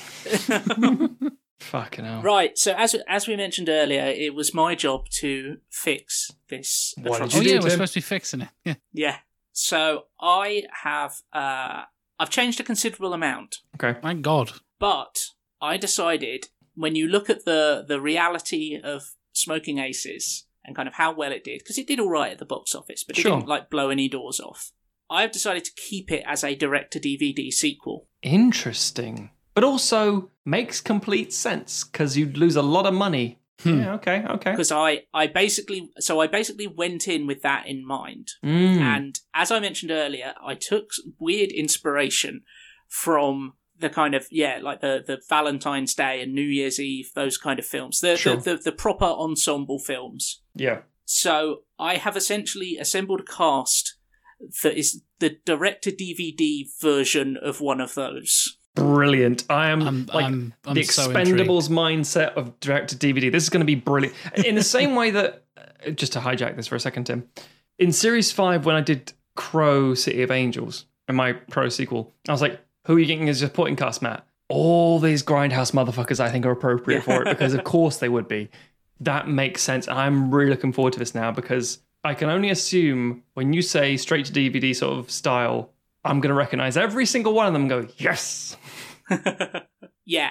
So what I think, because also because of the, the kind of fractured narrative Mm. uh, of of these films, what I will suggest we do is I, I'll go through director and returning cast and stuff like that with you. But I think for the new cast, um, if we kind of read them out as we get to their characters Cool. Okay. within uh, the plot of the film, I think that will be easier to help people get Sure. track because it's a it's a very sprawling cast Yeah. and oh wow! I've just, just seen it for the listing first them off at the start. God. Uh, people will lose track very I've just been scrolling for five minutes and then, yeah. No, yeah, I've only just seen this for the first time. That is that is a Is that, it- that is a third of your pitch. Wow, man. I mean, I get it. That's good. So, okay, so we're going to start here. And also, this uh, further preamble. I've done something a little interesting here. I had a little fun. Oh, okay. So, there's a kind of an Easter egg within this pitch, oh, which you may spot. I have a feeling Matt will spot it pretty quickly. Okay. Because he's he's he's That's why. wired He's into the movie these kind man. of things. But I, I will say, if if you spot it, if you realise what I am doing, hang on until the end when we're discussing it, because I'd like to give the Uh, listeners no, a no, no. I, I'll just do this. that was a visual cue, ladies and gentlemen. that was, you a, that was a won't know. cryptic look. It of- was. It was like a- amu- amusement. So anyway, enough preamble. I have uh, renamed the film because Assassin's Ball Fucking stupid. isn't doesn't it? mean anything. Nope. There's no. There's no ball. there's no ball. Uh, so this film is called Smoking Aces Greatest Hits. okay. it's just like a rockumentary thing where the band's second album is called Greatest Hits, right? Um, and it comes out in the year 2011, one year after it was originally released. I have pushed it back to get the directors that I was after, okay. who, to be honest, they are probably the biggest stretch in terms of getting people on board for this film. Okay. Because I've gone for Neveldine and Taylor. Tim, interesting. Because I've mentioned this on a previous episode. I think it was the Wolverine episode. I actually don't mind. I mean, like two out of five, three out of five don't mind. Mm. Ghost Rider: Spirit of Vengeance. hmm I think Ghost Rider one was quite flat meh. Uh, the Daredevil director dude, I can't remember his name. Mhm. Did is this like, eh, it's fine, I get it. But the wacky, zany, over the top, I'm gonna film this on rollerblades and hang on the back of a car shit is so interesting and so kinetic that it made the film quite interesting. And they did Crank obviously in the same sort of way. Yeah. Uh, That's actually a good pick for this, I think, because they have that sort of madcap energy, yeah. So this would this would be getting them uh, before Ghost Rider: Spirit of Vengeance, and after Yeah. they had done Gamer, which was their follow up, having done Crank and Crank Oh, yeah. So obviously, having them on something that's direct to DVD is a little bit. They they are that is them on their kind of ascendancy. They've kind of Mm. faded away a little bit now, but um, Mm.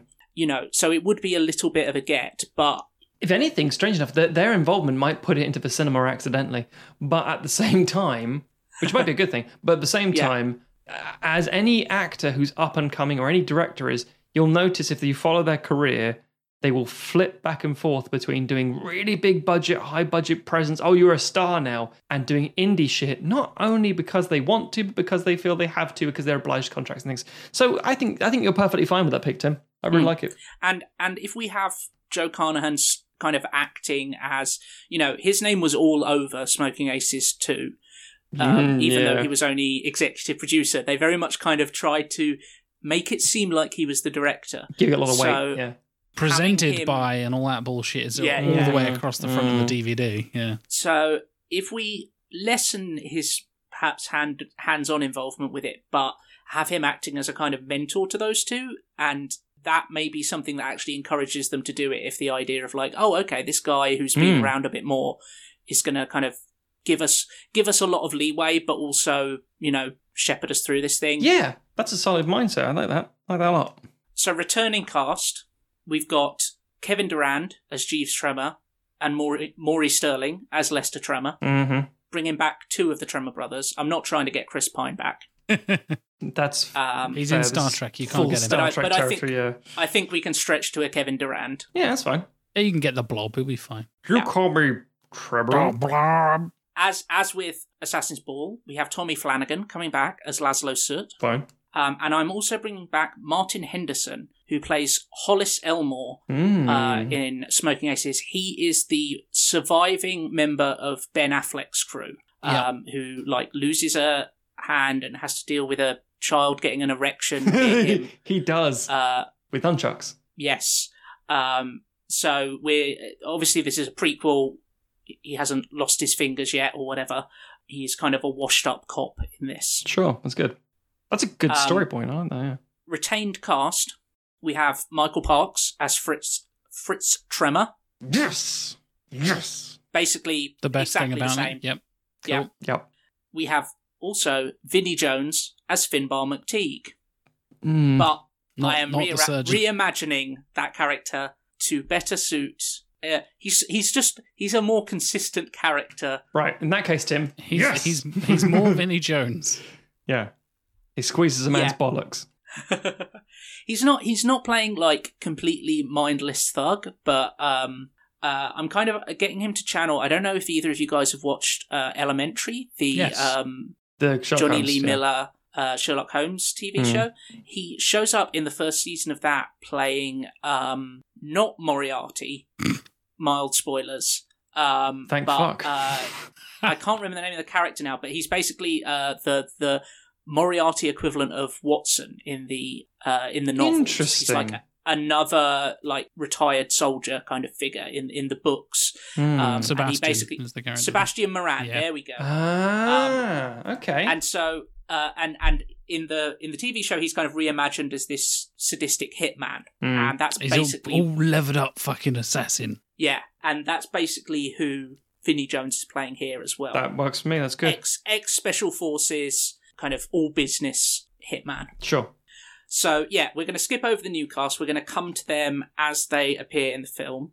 Afterwards, we can kind of go through what you Yeah, guys think yeah. of them, or or you can react in time. We'll, Sure. Um, and as I said, this is kind of a, a an ensemble piece with a quite a f- fractured narrative that kind of crisscrosses. So rather than go through the film chronologically, we're going to follow storyline per by storyline um, and go through it that way, and then you'll see the points of intersection. Um, And it does kind of build towards the conclusion as we as we get towards the Sure. end. But I'm sure our fine, attentive audience will be able to follow.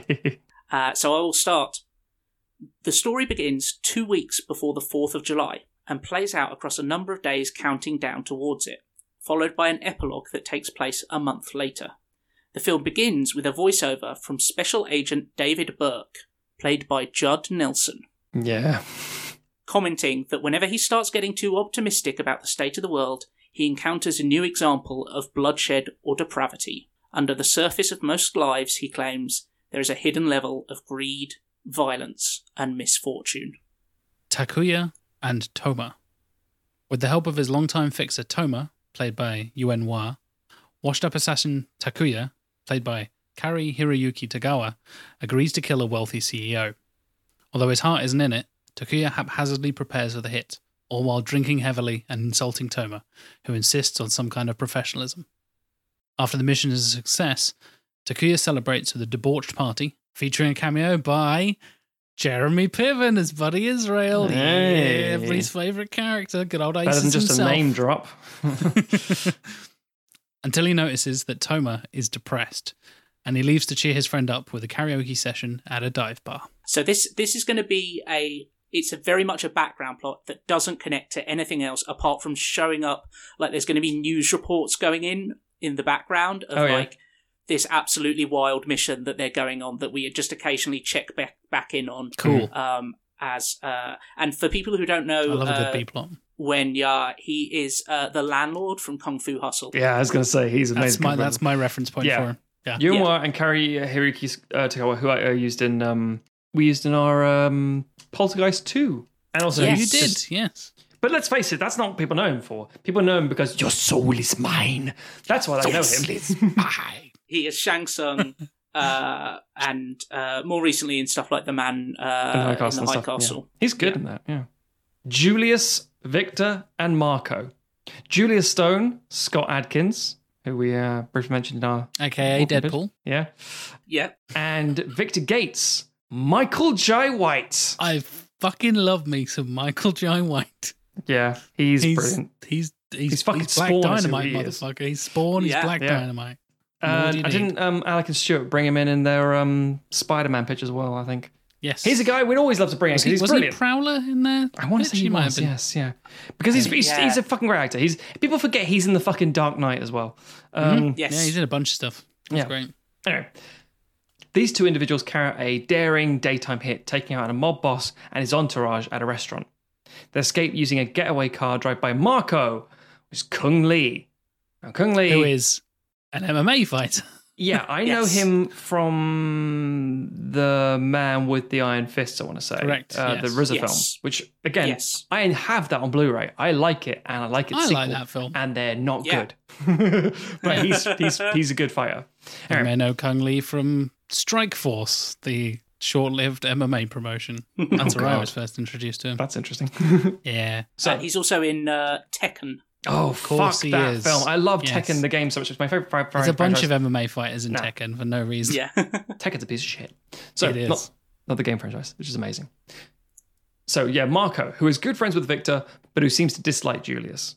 After the job, Victor is keen to arrange another hit for the trio to work on, but Marco asks w- that they wait until the heat has died down.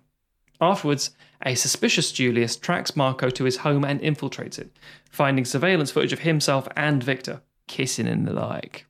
Realizing that Marco is, in fact, an undercover cop, Julius goes to warn Victor, but encounters Marco returning home. The pair briefly fight, and I can only martial assume it's in there. Yeah. fucking badass, yeah. Yeah. But Julius is able to escape. A few days later, on the 4th of July, oh, not the 19th of April. Okay. Um, a few days later, on the 4th of July, Julius and Victor are relocated to a new safe house and are preparing for another job when Marco appears, holding the pair at gunpoint.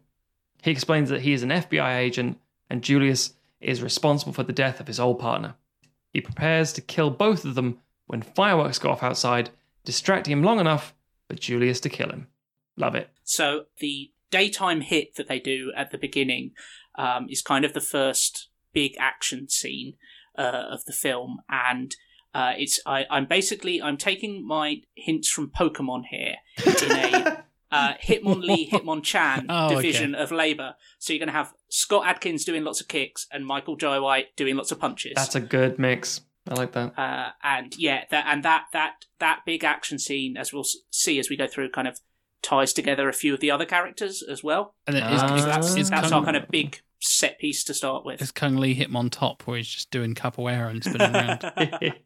If he if he's capable of it, yeah. I assume it. so. Why not? Yeah, MMA does all stuff, doesn't he? Yeah. Uh, right, Hudson and Magdalena. Expert marksman Hudson Trask, played by Sterling K. Brown, Yeah. Love me some Sterling K. Brown.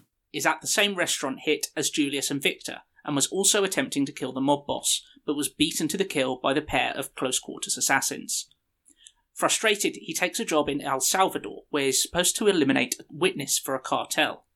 However, an Argentinian sniper called Magdalena Viago, uh, played by Mia Maestro, has also been hired to do the same job, and the pair continually spoil each other's shots, alert the guards to the other's location, and even sabotage each other's vantage points, at one point dropping them both into a lake just before they can take a kill shot. Despite their contentious relationship, a friendly rivalry develops between the two, until Hudson is called back to America. There, his fixer informs him that another rival cartel has placed a bounty on both his and Magdalena's heads, as they are not sure who actually took out the witness in the end.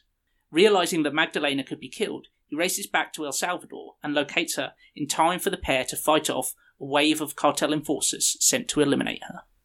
The Tremors. Yeehaw.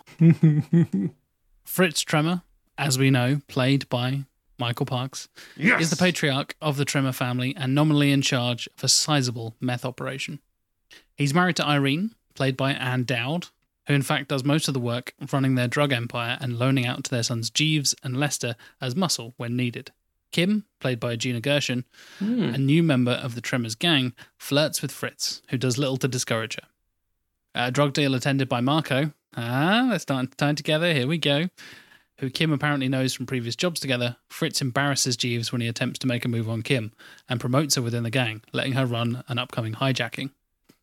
Whilst at an underground arms deal, Fritz calls Kim to find out her favourite gun, and Irene almost catches him purchasing a modified AR 15 from an extremely talkative salesman called Raphael, played by Christopher Motherfucking Lambert. You want an AR-15, my friend? I can do that for you. I cannot see, but I can do it. This is highly modified, my friend, and you can you can enjoy this uh, assault rifle 15.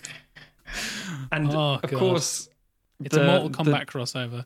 You're, Yeah. cast- you're casting all the, fucking Mortal. Neveldine and it's, video, Taylor. it's video game. The, the the theme is video game movie people because you've got the guy, one of the guys from Tekken. You got a few of the guys from Mortal Kombat. yeah. I, I've sussed you, Tim. I've sussed you. I was saying that Neveldine Taylor work with um, Christopher Lambert in um, Ghost Rider and uh, after this as well. So it's like, yeah, that makes sense. That's, that's, that, that, that actually fit rather than just us pissing about going, that'd be funny. that fits. Oh no! Oh, there can be only AR-15s. I bet he has to make a Highlander reference at the thing. Handing over, there can be only one gun for you, or something. anyway, later on, Irene discovers the assault rifle painted with a heart among Fritz's belongings. As the family is preparing for their 4th of July cookout, of- of course, Fritz presents Irene with a large box, which she initially thinks is the AR 15, but turns out to be a new vacuum cleaner. Realizing that the rifle was meant for someone else, she confronts Fritz and chases him out of the house with a shotgun, pursuing him until she is eventually arrested by local police. Okay, I think I've clocked on to something. We'll get that. We'll get to that at the end. Mm, Okay. it's, the, it's the face moment. hmm Burke and Natalia. Special Agent David Burke, Judd Nelson, is the new deputy head of an ATF, or uh, alcohol, tobacco, and firearms, I believe, uh, task force aiming to take down an online marketplace for assassins. He has recently apprehended for infamous poisoner Natalia Tarasova, which is Natasha Henstridge. Nice. And is holding her for interrogation. Burke seems to be making progress and getting information from Tarasova, but he's interrupted by DEA agent Carlton Husk, Eric fucking Roberts. Brilliant. Eric Roberts, who must have the longest fucking IMDb page I've ever seen because Yeah. he'll star in any He'll fucking take any shit. fucking job. Him and Silvino, Jesus. Um, Eric Roberts, I remember. What what was the, the Sequelizers episode where Tim Tim brought up Eric Roberts? It's like, oh, it's oh, it's, it's it was Battle Royale too, where Tim was like, it's like if Eric Roberts turns up and he's playing a criminal, but it's just Eric Roberts playing Eric Roberts. yeah, yeah. Sorry. Carlton Husk, Eric Roberts, who attempts to claim jurisdiction over Natalia. Husk attempts to take over Tarasova's um, interrogation, claiming to Burke that she has changed her mind and will only speak with the DEA. Burke discovers this isn't true and confronts Husk. He manages to keep Tarasova under ATF jurisdiction, but Husk gets revenge by having Burke transferred to a different case.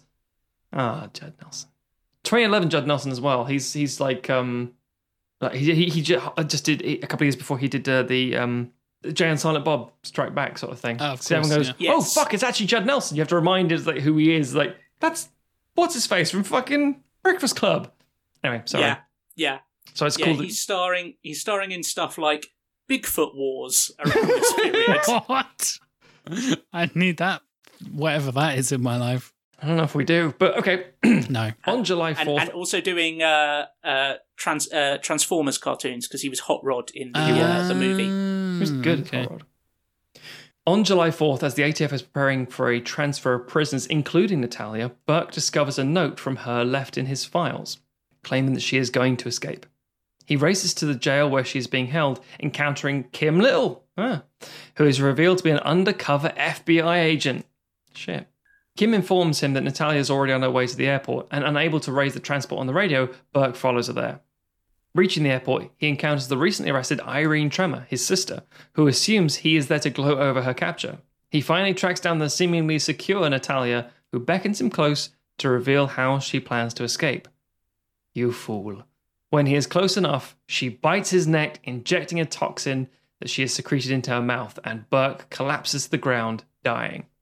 That is more interesting than her ampoule on her lip, fucking, fucking Batman and Robin rubber lips so, bullshit. I'm so cold. Is it normal to feel cold? It's not a good thing, right? Fuck that. Uh, Finbar and Sam. Finbar McTeague, Vinnie Jones, Mm. is an ex SAS operative occasionally hired by Irene Tremor. Now we're talking. After the death of his partner, he is attempting to train a new one, a former British soldier named Sam Buckingham, played by Michelle Ryan. Ah, who Michelle Ryan. Brits will know from EastEnders, and Yeah. Americans may know from the short-lived Bionic Woman t- uh, uh, reboot. Yep. Uh, while Sam shows promise, she is focused on freeing her boyfriend, Joe Malachowski, played by Jason London, uh, from prison. McTeague eventually relents, and he and Sam begin preparations to spring Joe from prison when he is being transferred, the same transport that Natalia and Irene are on. Mm. When Burke is attacked by Natalia, Finbar calls off the operation despite Sam's protests. Sam reminds him of the bond and sense of loyalty that he shared with his former partner, and persuaded by her words, Finbar and Sam race to the plane's destination, arriving just as it lands, and staging a massive assault on the guards, freeing the assembled prisoners. Janice, Rod, and of course, Special Ken. I fucking love these titles, Tim. Just it's just character names, but it's great. If if Special Ken Tim turns out to be someone with like a, a mental disability, we're gonna have problems. Like Oh, like the- the his, o- his only disability is massive stupidity. excellent. That's fine. That's fine. I wonder if we're going to do the what you know the Smoking Aces two thing. Yeah, the big fat guy's got learning difficulties. Way. No. Janice Kamensky, played by Alex Borstein, Mm. is a mob lawyer who first appears at Julius and Victor's daytime hit, where she attempts to signal Hudson to take his shot before the scene descends into chaos. She has ties to the Tremor family's business and next shows up at the drug deal with Marcus, accompanied by her boorish senior partner, Rod Chuglitz, played by Ken Marino.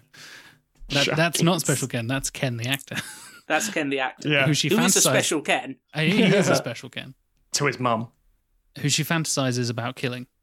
When Chuglitz overindulges on cocaine during the deal, she believes her chance has finally come, but she's called away by another client, a particularly stupid, low level gangster called Special Ken, played by Eddie Kaye Thomas. Best best known for the American Pie films. Yes. Yes, definitely. Later, on July the 4th, Special Ken calls Janice while she and Rod are at a business lunch and tells her he has arranged a special surprise for her. Makes sense, he's Special Ken. Janice is briefly excited, but her hopes are soon dashed when the valet goes to collect her car and it explodes. Special Ken having placed the bomb in the wrong vehicle. Oh, Special Ken. Oh, Special Ken. Hollis, Ramos, and the hunting party. In the aftermath of the Julius and Victor hit, former Detective Hollis Elmore, from you know more, attempts to convince the cops present that multiple assassins were at the scene and they need to take the situation more seriously. Detective Ramos, Hector Elizo- Elizondo, really good move there. Yeah, um, Pretty Woman. I think everyone's in for. Here's my little nod to the Garry Marshall films because he's in every one of those fuckers because Ah. Garry Marshall loves him. Yeah, exactly. he isn't he also in uh, Jedi Fallen Order recently? Yes, That's he the- is. Yeah, yeah. Just a little thing. Anyway, Detective Ramos dismisses Elmore's concerns, and Hollis announces his intention to find evidence of a network of assassins and restore his place on the police force. Spoilers: he loses his hand. Um, f- following a tip from an old contact, Hollis travels to Mexico where he encounters a trio of female assassins, played by Amber Stevens West, Summer Bishil, and Daniela Pineda. Now, I know those names. I don't know why I know those names. Okay, so um, and this was one of these. This was one of these levels of roles where I was like, realistically, in a direct-to-DVD film, these can be played by no-name actors. Sure. But I might as well chuck some names in there. Um, so these are all actresses who have started around this time and Mm. would go on to do bigger and better things. That makes sense. Uh, so Amber Stevens West is probably best known for uh, she plays uh, the captain's daughter in Twenty Two Jump Street. Oh, okay, okay. Uh, Summer Bishil is in uh, The Magicians, the sci-fi series based on the, the book. She's very good in that. And Daniela Pineda is Uh, she's in, in... I know that one. She's in Jurassic World, isn't she? Oh no, Fallen Kingdom, isn't she? she's in Fallen Kingdom, Kingdom, and yes. she's going to be Yes. Faye Valentine in the new uh, Cowboy Bebop Cowboy Bebop. Yeah, Yeah. that's why I know her. Yeah. She was actually all right in uh, in, in in Fallen Kingdom. She was quite sassy. Which is one of the one of the best things in Fallen Kingdom. Yeah. I agree. Yeah. So yes, they are the trio of female assassins. Who then drug him, dress him as a pig, and chase him through the countryside, eventually driving him towards their home, uh, where he briefly encounters their leader, Elena Satine. Uh, yeah, and again, Who again? Uh, another. Uh, she is in The Gifted, um, the kind of uh, X Men tangentially related uh, Oh, TV series. Series, yeah. She was briefly in Smallville. Uh, she Oh, played uh, Mira. Uh, she's in uh, Revenge. She's cropped up in quite a lot of things. I don't think I, again I know the name, but I don't think I know. How, I only thing I know about Revenge is it's the Count of Monte Cristo, I think. Hmm. Um, but uh, no, I again I assume that's all cool and would work perfectly. I have no comment, and it's the same thing Mm-hmm. as you already said. You're getting people in who would be either no names or, mm, to be fair, nobody really watched Smoking Aces and went. Chris Pine, oh my god! It was like, who's this fucking dirty dickhead? Um, Yeah. that's Captain Kirk, motherfucker. James see him again. Tiberius St- Kirk. Chris Pine, star of Just My Luck, starring Lindsay Lohan. Yeah, Oh dear. Okay, and the last of our threads uh, Laszlo and Arcady. Laszlo from What We Do in the Shadows. Unfortunately, not. oh. Detective Ramos takes a bribe from bomb maker Arcady, played by Andrew Divoff, Hey. who uh, is has been in loads of shit. Uh, probably best known as the Wishmaster. The Wishmaster Uh, stuff, I think, yeah. both of those films. Um, he also shows up uh, in Lost as the uh, Russian Dharma guy with an eye patch. Oh, okay. yeah, Uh, now I know he- who you mean. He's like three different demons in Buffy, uh, an angel. he's one of those guys who you'll see his face and you'll go, Oh, that you guy. look weirdly familiar, and then you Yeah. put like a layer of makeup on him and you go, I know who you are. He he's also with Tim Curry in Command and Conquer Red Alert 3. he is, yes. He Does was he one of the Russian generals. Spies! Spies. um, Commander, I don't trust you, but I will work with you. It's Yeah, it's fucking brilliant. Good choice. Uh, also a, a Russian in Air Force One, I believe, under Ah. Gary Oldman. So yes, Arcady uh, uh, allows him into the city morgue, where Arcady begins to assemble a bomb inside the corpse of one of the gangsters killed at the massacre from earlier in the film. Leaving briefly to get a soda, he returns to find Laszlo Soot making a mask of one of the other victims. After a brief standoff, the two return to their work and begin making small talk, apparently nonchalant about their grisly work. After the pair are done, they awkwardly exchange details, and throughout the film, we see them chatting on the phone while carrying out similar gory tasks, each clearly happy to have made a new friend. I think I'm on to you, Tim. I think I think I'm on to you.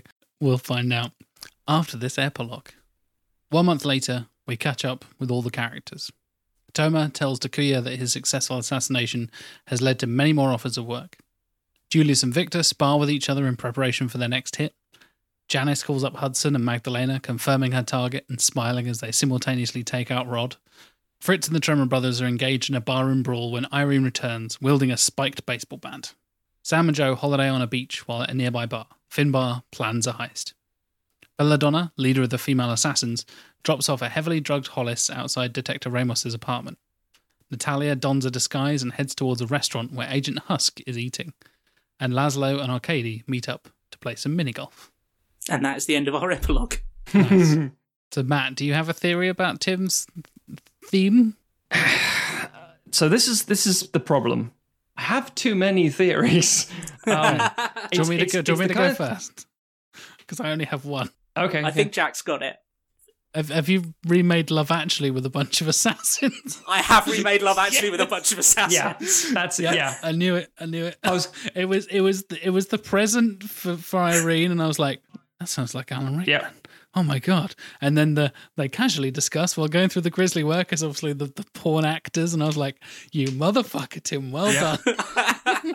the the thing that threw me because again it's the it's the, when someone says oh it's it's going to be a thing I'm like right okay I'm now looking for the twist I'm looking for what it might be and the problem is I'm going through a catalogue of films in my head and I'm like I don't know if Tim knows about these films but I'm gonna you fucking might know um, and then I go too deep and I go well obviously it might be fucking Sense and Sensibility so the thing that threw me was the pig um, and I thought to myself Pigs. pigs is that a nod to something or is that just you having fun Uh, that's that's. I mean, obviously, all the all the storylines are sort of adaptations of the storylines Yeah. in Love Actually. yes Uh, him be the um uh Hollis Hollis being dressed up as a pig uh is not from Love Actually. No, that's what threw me because I started thinking about all the things like when people are dressed up as donkeys and horses and pigs. And I was like, there's something here.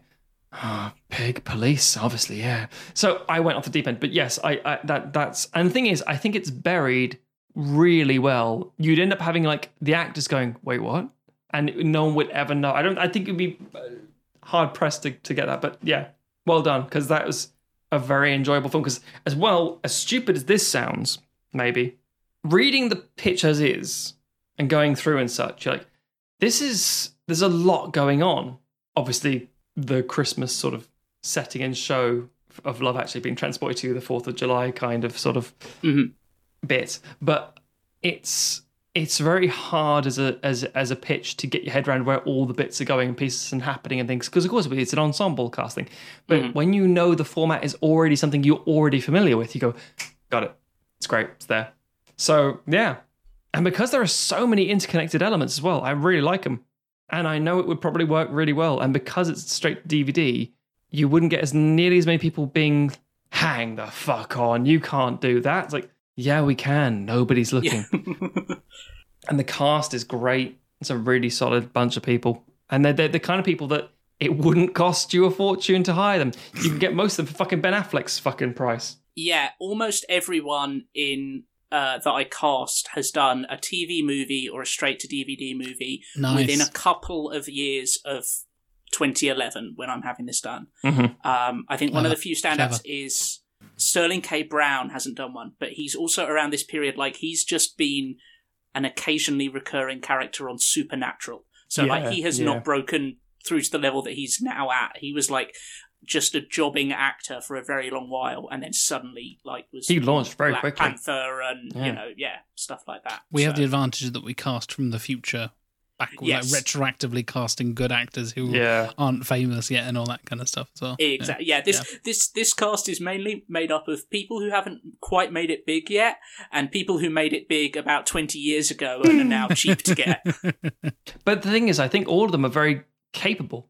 I think they would do something very interesting. And again, with the cast you have here, much like I said with the original Smoking Aces in my original review, the caliber. I'm not saying they're like, oh, such award-winning, beautiful cast, but no, but they're quality and they're very functional and capable individuals like Gina Gershon and and and um, Scott Adkins and things like that, and Cung Le and things, and obviously Cary-Hiroyuki Tagawa. Um, they're people who are good actors. They can turn up, do the job, take the pay, get out of there, and come out relatively clean. That's nice. Um, and all the manic, madcap shit that could go on and have the, these things would be so heightened and so intense because of the nature of Taylor and, and, and Neveldine, because I think their style is so frenetic and so over the top. Um, I'm glad there's no Jason Statham. I would have gone. Uh... I know he's too big at this point, thankfully, but um, as a favour to friends, kind of thing, you do get some people like, you know, yeah, Oh, we, yeah, we kind of definitely. owe him. But yeah, I, I, I rather enjoyed that. Trying to think of questions or things I'd fix. But the thing is, it's quite, and this is nothing to do with the actual pitch. It's to do with the format of what we do on sequelizers. It's such an assault of names, faces, and and and and, and almost anthology-like stories. Yeah. It takes you a minute to break it down before, I, like at a I week's time, I'll go, it- hang it- on. It's the nature of the film Yeah, yeah, of entirely. this type as well. Like it's quite hard to like if you read the Wikipedia entry for Love Actually, like it's quite hard to then conceive of what the film Right, looks like. yeah. Which obviously this struggles from the same point. You know, I think this breaking it down into storylines, I think works better than trying to Oh, to it interweave would be too as it much to keep up with. Yeah. chronologically. But you know, hopefully, you know, you can get get the sense of the moments of intersection and yeah, there's there's kind of the big action set piece at the start, as I mentioned with uh, Scott Adkins and, and Michael Jai White, uh, and then you have the kind of uh, prison break element at the end, uh, where it's Vinnie Jones kind of doing his sort of XSAS type Sure, stuff sure. and Yeah. taking out a bunch of prison guards and things and, and freeing prisoners. I'm frustratingly drawing a blank because I've got nothing to say that's bad. Me too. Yeah, I'm. I'm so impressed that you managed to get something good out of these. Oh, just this this this weird world of just Well, mediocrity that I I think- think, has a lot of potential, but neither of the original films actually capitalizes on. And I think having it as even like a, a meta level of commentary and going like it's a Love Actually ad- adaptation. but with hmm. assassins. Like that that's another way of injecting some fun into it and you you haven't gone for the the tonal bullshit you haven't got some deadly serious straight No. character that's like No, oh no. yeah taking himself really seriously and blah blah blah and then all this crazy martial arts bullshit is happening on in the background like Yeah, it's you've- more you've- appropriate. you've, done what assassin's ball thinks it did and that it goes balls to the wall and goes mad, but it doesn't because it's got budget Ashens just hanging out doing boring shit. Whereas you haven't got any of the boring FBI stuff. There's a couple of twists of undercover agents and stuff, but that's the whole point of the, the fucking series. Is everyone's Mm, undercover mm. all the time, Mm. but you don't have everybody like, oh, I'm going to be on the phone to an FBI guy just just for no reason, and just uh, yep. We're going to be in an office for the next 40 minutes of this film, and this is film is 95 minutes long, so enjoy that. and equally, like I haven't got any like clowns being shot at things. no suicide bombing clowns or No. references Yeah, yeah. to real life tragedies, unless Yes, you count I'll Love try- Actually. yeah. Uh, which itself references a real life tragedy. It uh, does. Talks about 9 11 in the It first does. moments. Very and I fucking on. hate it for yeah. it. Love Actually would be. I I don't mind Love Actually. I think it's all right for much. It's very stupid, but it's very fun, and I think it's a very good Christmas movie for that regards. But at the same time, if it if it didn't have that 9/11 thing at the start, it would be significantly better. But yeah, I've, I've tried to kind of tonally bring bring the the wild swings of of Smoking Aces a little bit together and have it a little bit more tonally consistent. Obviously, some of the storylines are, are more light-hearted than others, but I think by also by having them separated out that way, it allows you to play with different tones without making it feel like like part of the problem of Smoking Aces is that you have Jeremy Piven talking about cinnamon roll jizz on his fancy jacket, It's and then like jacket. for, 45 minutes later we're supposed to be like oh man he's having this long dark dark night of the soul as he you know tries to recover from his drug high and and he's wa- facing his own mortality and it's like you can't have the same character occupying both those spaces Mm. without really putting in a lot of work which that film doesn't so Mm. it's easier to kind of separate it out a little bit I'm just scrolling back through trying to find the Andrew Lincoln holding up the signs moment of like where that would Uh, fit in nicely. is that is uh, Marco uh, holding um, Victor and Julius at gunpoint. Ah, okay, nice. Uh, and, in- and in my version, Andrew Lincoln then gets killed. By, As well, Keira he Knightley. should. Which is probably what should have happened. Fucking Yes. creep. yes. So yeah, we have Keira Knightley played by Scott Adkins in this film. Brilliant. Sign me up. Uh, Um, it, it is it is an interesting one because I mean I, I still maintain of this entire series, no spoilers for what's to come, that the hardest job of a prequel was Jack with the thing. That was genuinely the one uh, the the the, the, the most It was the hardest task. thing to write that I've ever written for this show. So Exactly. yeah, This one Yeah. is torturous. not necessarily a close second, but it's a difficult one to come back to because you like to say like, what is Smoking Aces? But thing, the thing is, Smoking Aces gives you so much to work back with because the characters are so wacky and it sets the universe right, and you can make the tone work as Tim has here, and you can take the bits that are so heightened and memorable. And to be fair, Assass- uh, uh, Assassin's Ball, Smoking Aces Two, does try to do that. It's like, well, the Tremors are really crazy. People remember the Tremors, put them in, but you've also got you know, uh, Elmore, the Elmore character in there as well. And I think that makes sense. That's your that is basically, I guess, your bit of grounding, um, in a weird way. Well, part of the bit of the grounding, I should say. And it, and even then, he's not grounding; it's just the pig. Um, but I think I think that's that that that that opportunity to do something that's that's so madcap. Because the thing is again with as we've mentioned about all these episodes the prequels have to feed into it somehow. This doesn't feel like just a name drop in the first one of, of smoking aces 2 where it says oh this guy buddy israel like oh well done. It feels like it's actually connected in a way and feeds sort of into that film because you know a bit more about certain characters but not enough that it's actually feeling like a direct consequence of it. Because unless you do a Buddy Israel story that's boring and goes nowhere, it doesn't reveal anything because it's not happening Well, until the next is film. the little montage at the beginning of the first film, basically. Exactly. Yeah. Unless you do that, then you don't make what would be considered a narrative direct prequel. But because you have the world building prequel, which is what this is at the end of the day, Mhm. I think it's a good job. I think it, it, it does it rather well. Again, really hard to wrap your head around visually. But then if you think about it, because again, because we know Love Actually and these things like, you know, Valentine's Day and all that stuff exists. Mm. and we know we can see the sort of directorial style, the really crazy energy, and probably, frankly, a fucking eyesore. Like like Crank, for example, and you're like, oh, I, I can't watch this shit. I, it's, I'm trying so hard to keep up with this. It's so many people. It could almost, yeah, fuck it. I will say this. I think releasing it as a direct to DVD thing is another part of the genius of it because if you did this in the cinema, I think you'd be lost. Whereas if you're in the DVD, you go, fuck, stop, stop, pause. Who the fuck is this now? and you rewind back in like two scenes. I thought so. Right, go back again. It's fine. It's fine. In the same way that like Alan Moore was talking about comics and say, "Oh, you can go back a couple of pages on a comic." It's like, yeah, you can do the same thing on a video or DVD. Um, but um, yeah, that makes sense that you would be able to, you know, keep up with it in that regards. And yeah, I think it works. I think I think that's probably the only because I think I, I it took me ages to think of a, a director because especially when you're trying to think about uh, a directed like direct to DVD actors there's kind of things that you can go to and think of like okay who's kind of working at that level Yeah, yeah. you know people who who were big before and and who haven't made anything good in a while and and stuff like that but it's so hard to think of distinctive directors who are working at that level because they're Yeah. largely paid to be pretty generic and so and I didn't want Very to just true. pick a generic person but Neveldine and Taylor to me work so well as people who could carry the torch for that kind of world Mm. but I do think that there there would be a slight worry that their style would make it so difficult to follow even a conventional narrative that having them do something this fractured, I might be shooting myself in the foot. But yeah. you know, No, who, I who think, cares? Yeah, I, yeah. I think I, I'm I'm trying to think of an alternative suggestion because I think you're right.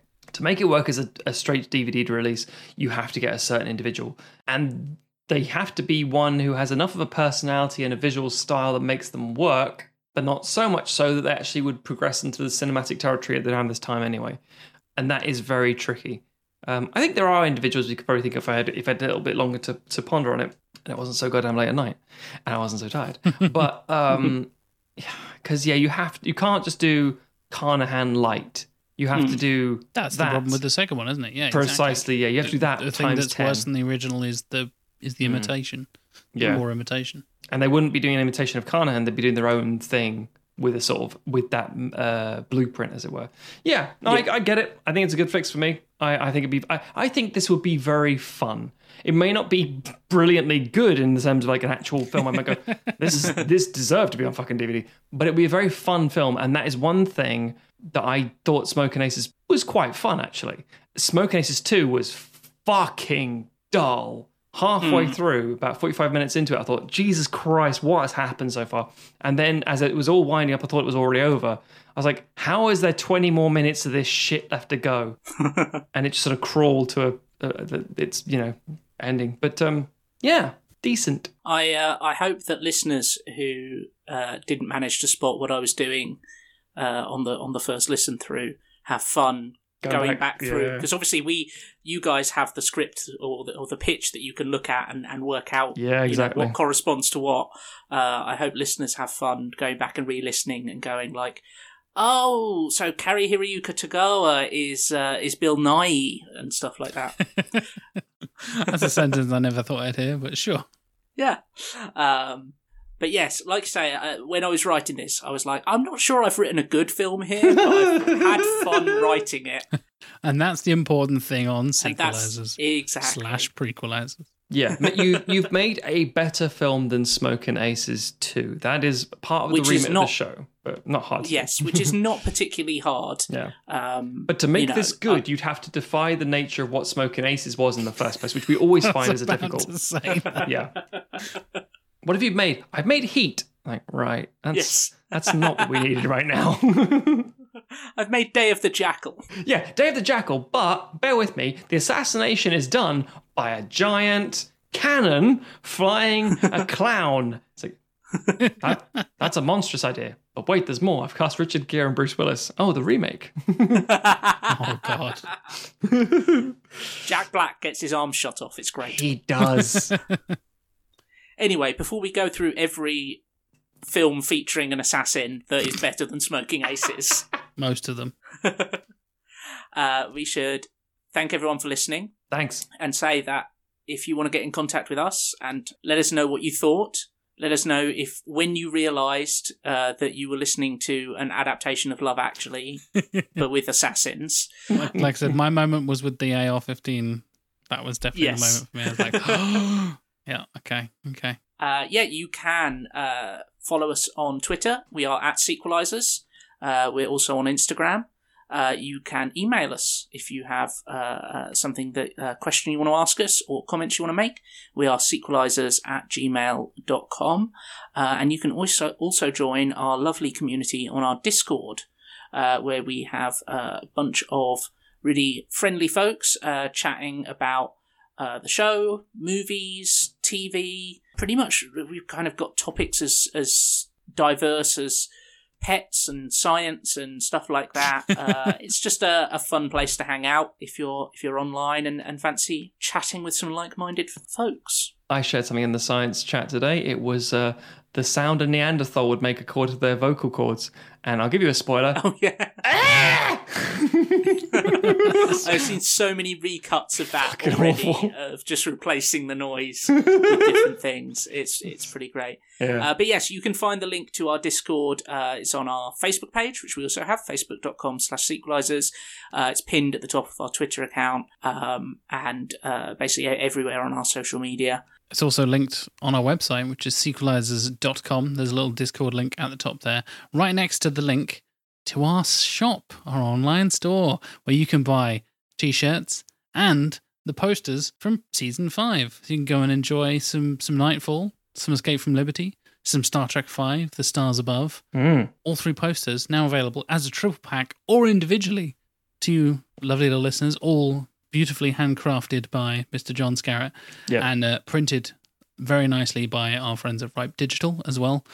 They're really cool. They're they're A3 sized, really nice card, beautifully printed, really well designed, and uh, yeah, we're really really proud of them. So Yeah. if you do want to go and check those out, you can go to the shop on our website, which is sequelizers.com slash shop. If you want to go straight there and get yourself some sweet merch. Mm. If you'd like to support us in another financial kind of way, you can go to patreon.com slash sequelizers, where we have tiers all the way from $1 up to $50, where you can support us for a variety of different rewards, including the outtakes and bonus content that we like to make around these episodes, early access, ad free episodes, voting on upcoming episodes, picking your own film for us to sequelize slash prequelize in the future. Mhm. You can do that on the highest tier as well. And of course, you can also get a shout out, like our executive producers can, such as we, we mentioned Shang Tsung himself earlier on, so it feels appropriate that I'll start off with Mr. Mike Salvia, Jonathan Firth Clark, and of course, Stuart Main, the man with notoriously terrible taste in films. Fucking hell, yeah. and we let That's not even touching pick. that one. But but but we love him anyway. We oh love yeah, him yeah, anyway. obviously, Bless obviously. him. It takes Man. all corks to make a world. The man who prefers Tron Legacy to Blade Runner 2049 and Mad Max Fury Road. Yeah. the less said about that, the better. Moving on. if you want to discuss controversial film opinions, of course, you can do it on our Discord, or you can hit us up directly. I am JLW Chambers on pretty much everything. Matt, if they want to discuss controversial film opinions with you on the internet, how can they do it? Stogs, S T O G H Z, uh, uh, the various social medias. You can go to the redrighthand.co.uk to read the reviews I write. Again, there's not very many now. I Including. Smoking Aces. Huh? That's a very old one, but you can, yeah. Mm. That was the 85th review I wrote. Wow. I've now done like six, seven hundred or something. Fucking hell. Anyway, uh, you can also go to cheeseman.com and see the various things we make, including very dour, serious, uh, dark dramas and fun, silly stuff. They don't cross over randomly and don't work. Thankfully, I separate them out like a normal person. But yeah, Super Happy Kill Time. If you want to see a, a, thing about a group of Bunch assassins of wacky assassins. doing crazy shit and having fun, again, it's massively award winning. It does very well internationally, so people like it. Koreans fucking love it. Koreans especially fucking love it. South Koreans love it. I don't know about North Koreans. I don't think they like it. Um, Tim, if uh, you want to spread North Korean propaganda, where do you do that? Uh, I do that mostly uh, on the dark web, but if people are looking for my more accessible internet presence, then uh, Trivia Lad, Trivia underscore Lad on Twitter uh, is uh, where I can be found. That's the best place to find me. Um, let me know uh, your thoughts on Love Actually, a film that I do not enjoy, but I thought it would be better if it had murder in it. You're not wrong, Tim. You're not wrong. It would definitely be improved if Kris Marshall got dressed up like a pig and hunted through the countryside. That would be good considering his storyline is I'll go to America and chum my fucking stupid voice. yeah. Ugh. Pretty much. Well, on that note, thank you much for listening, everybody. And we'll see you next week as we close ever closer to the end of this season. We'll see you all in heaven. Don't worry, you'll all be there.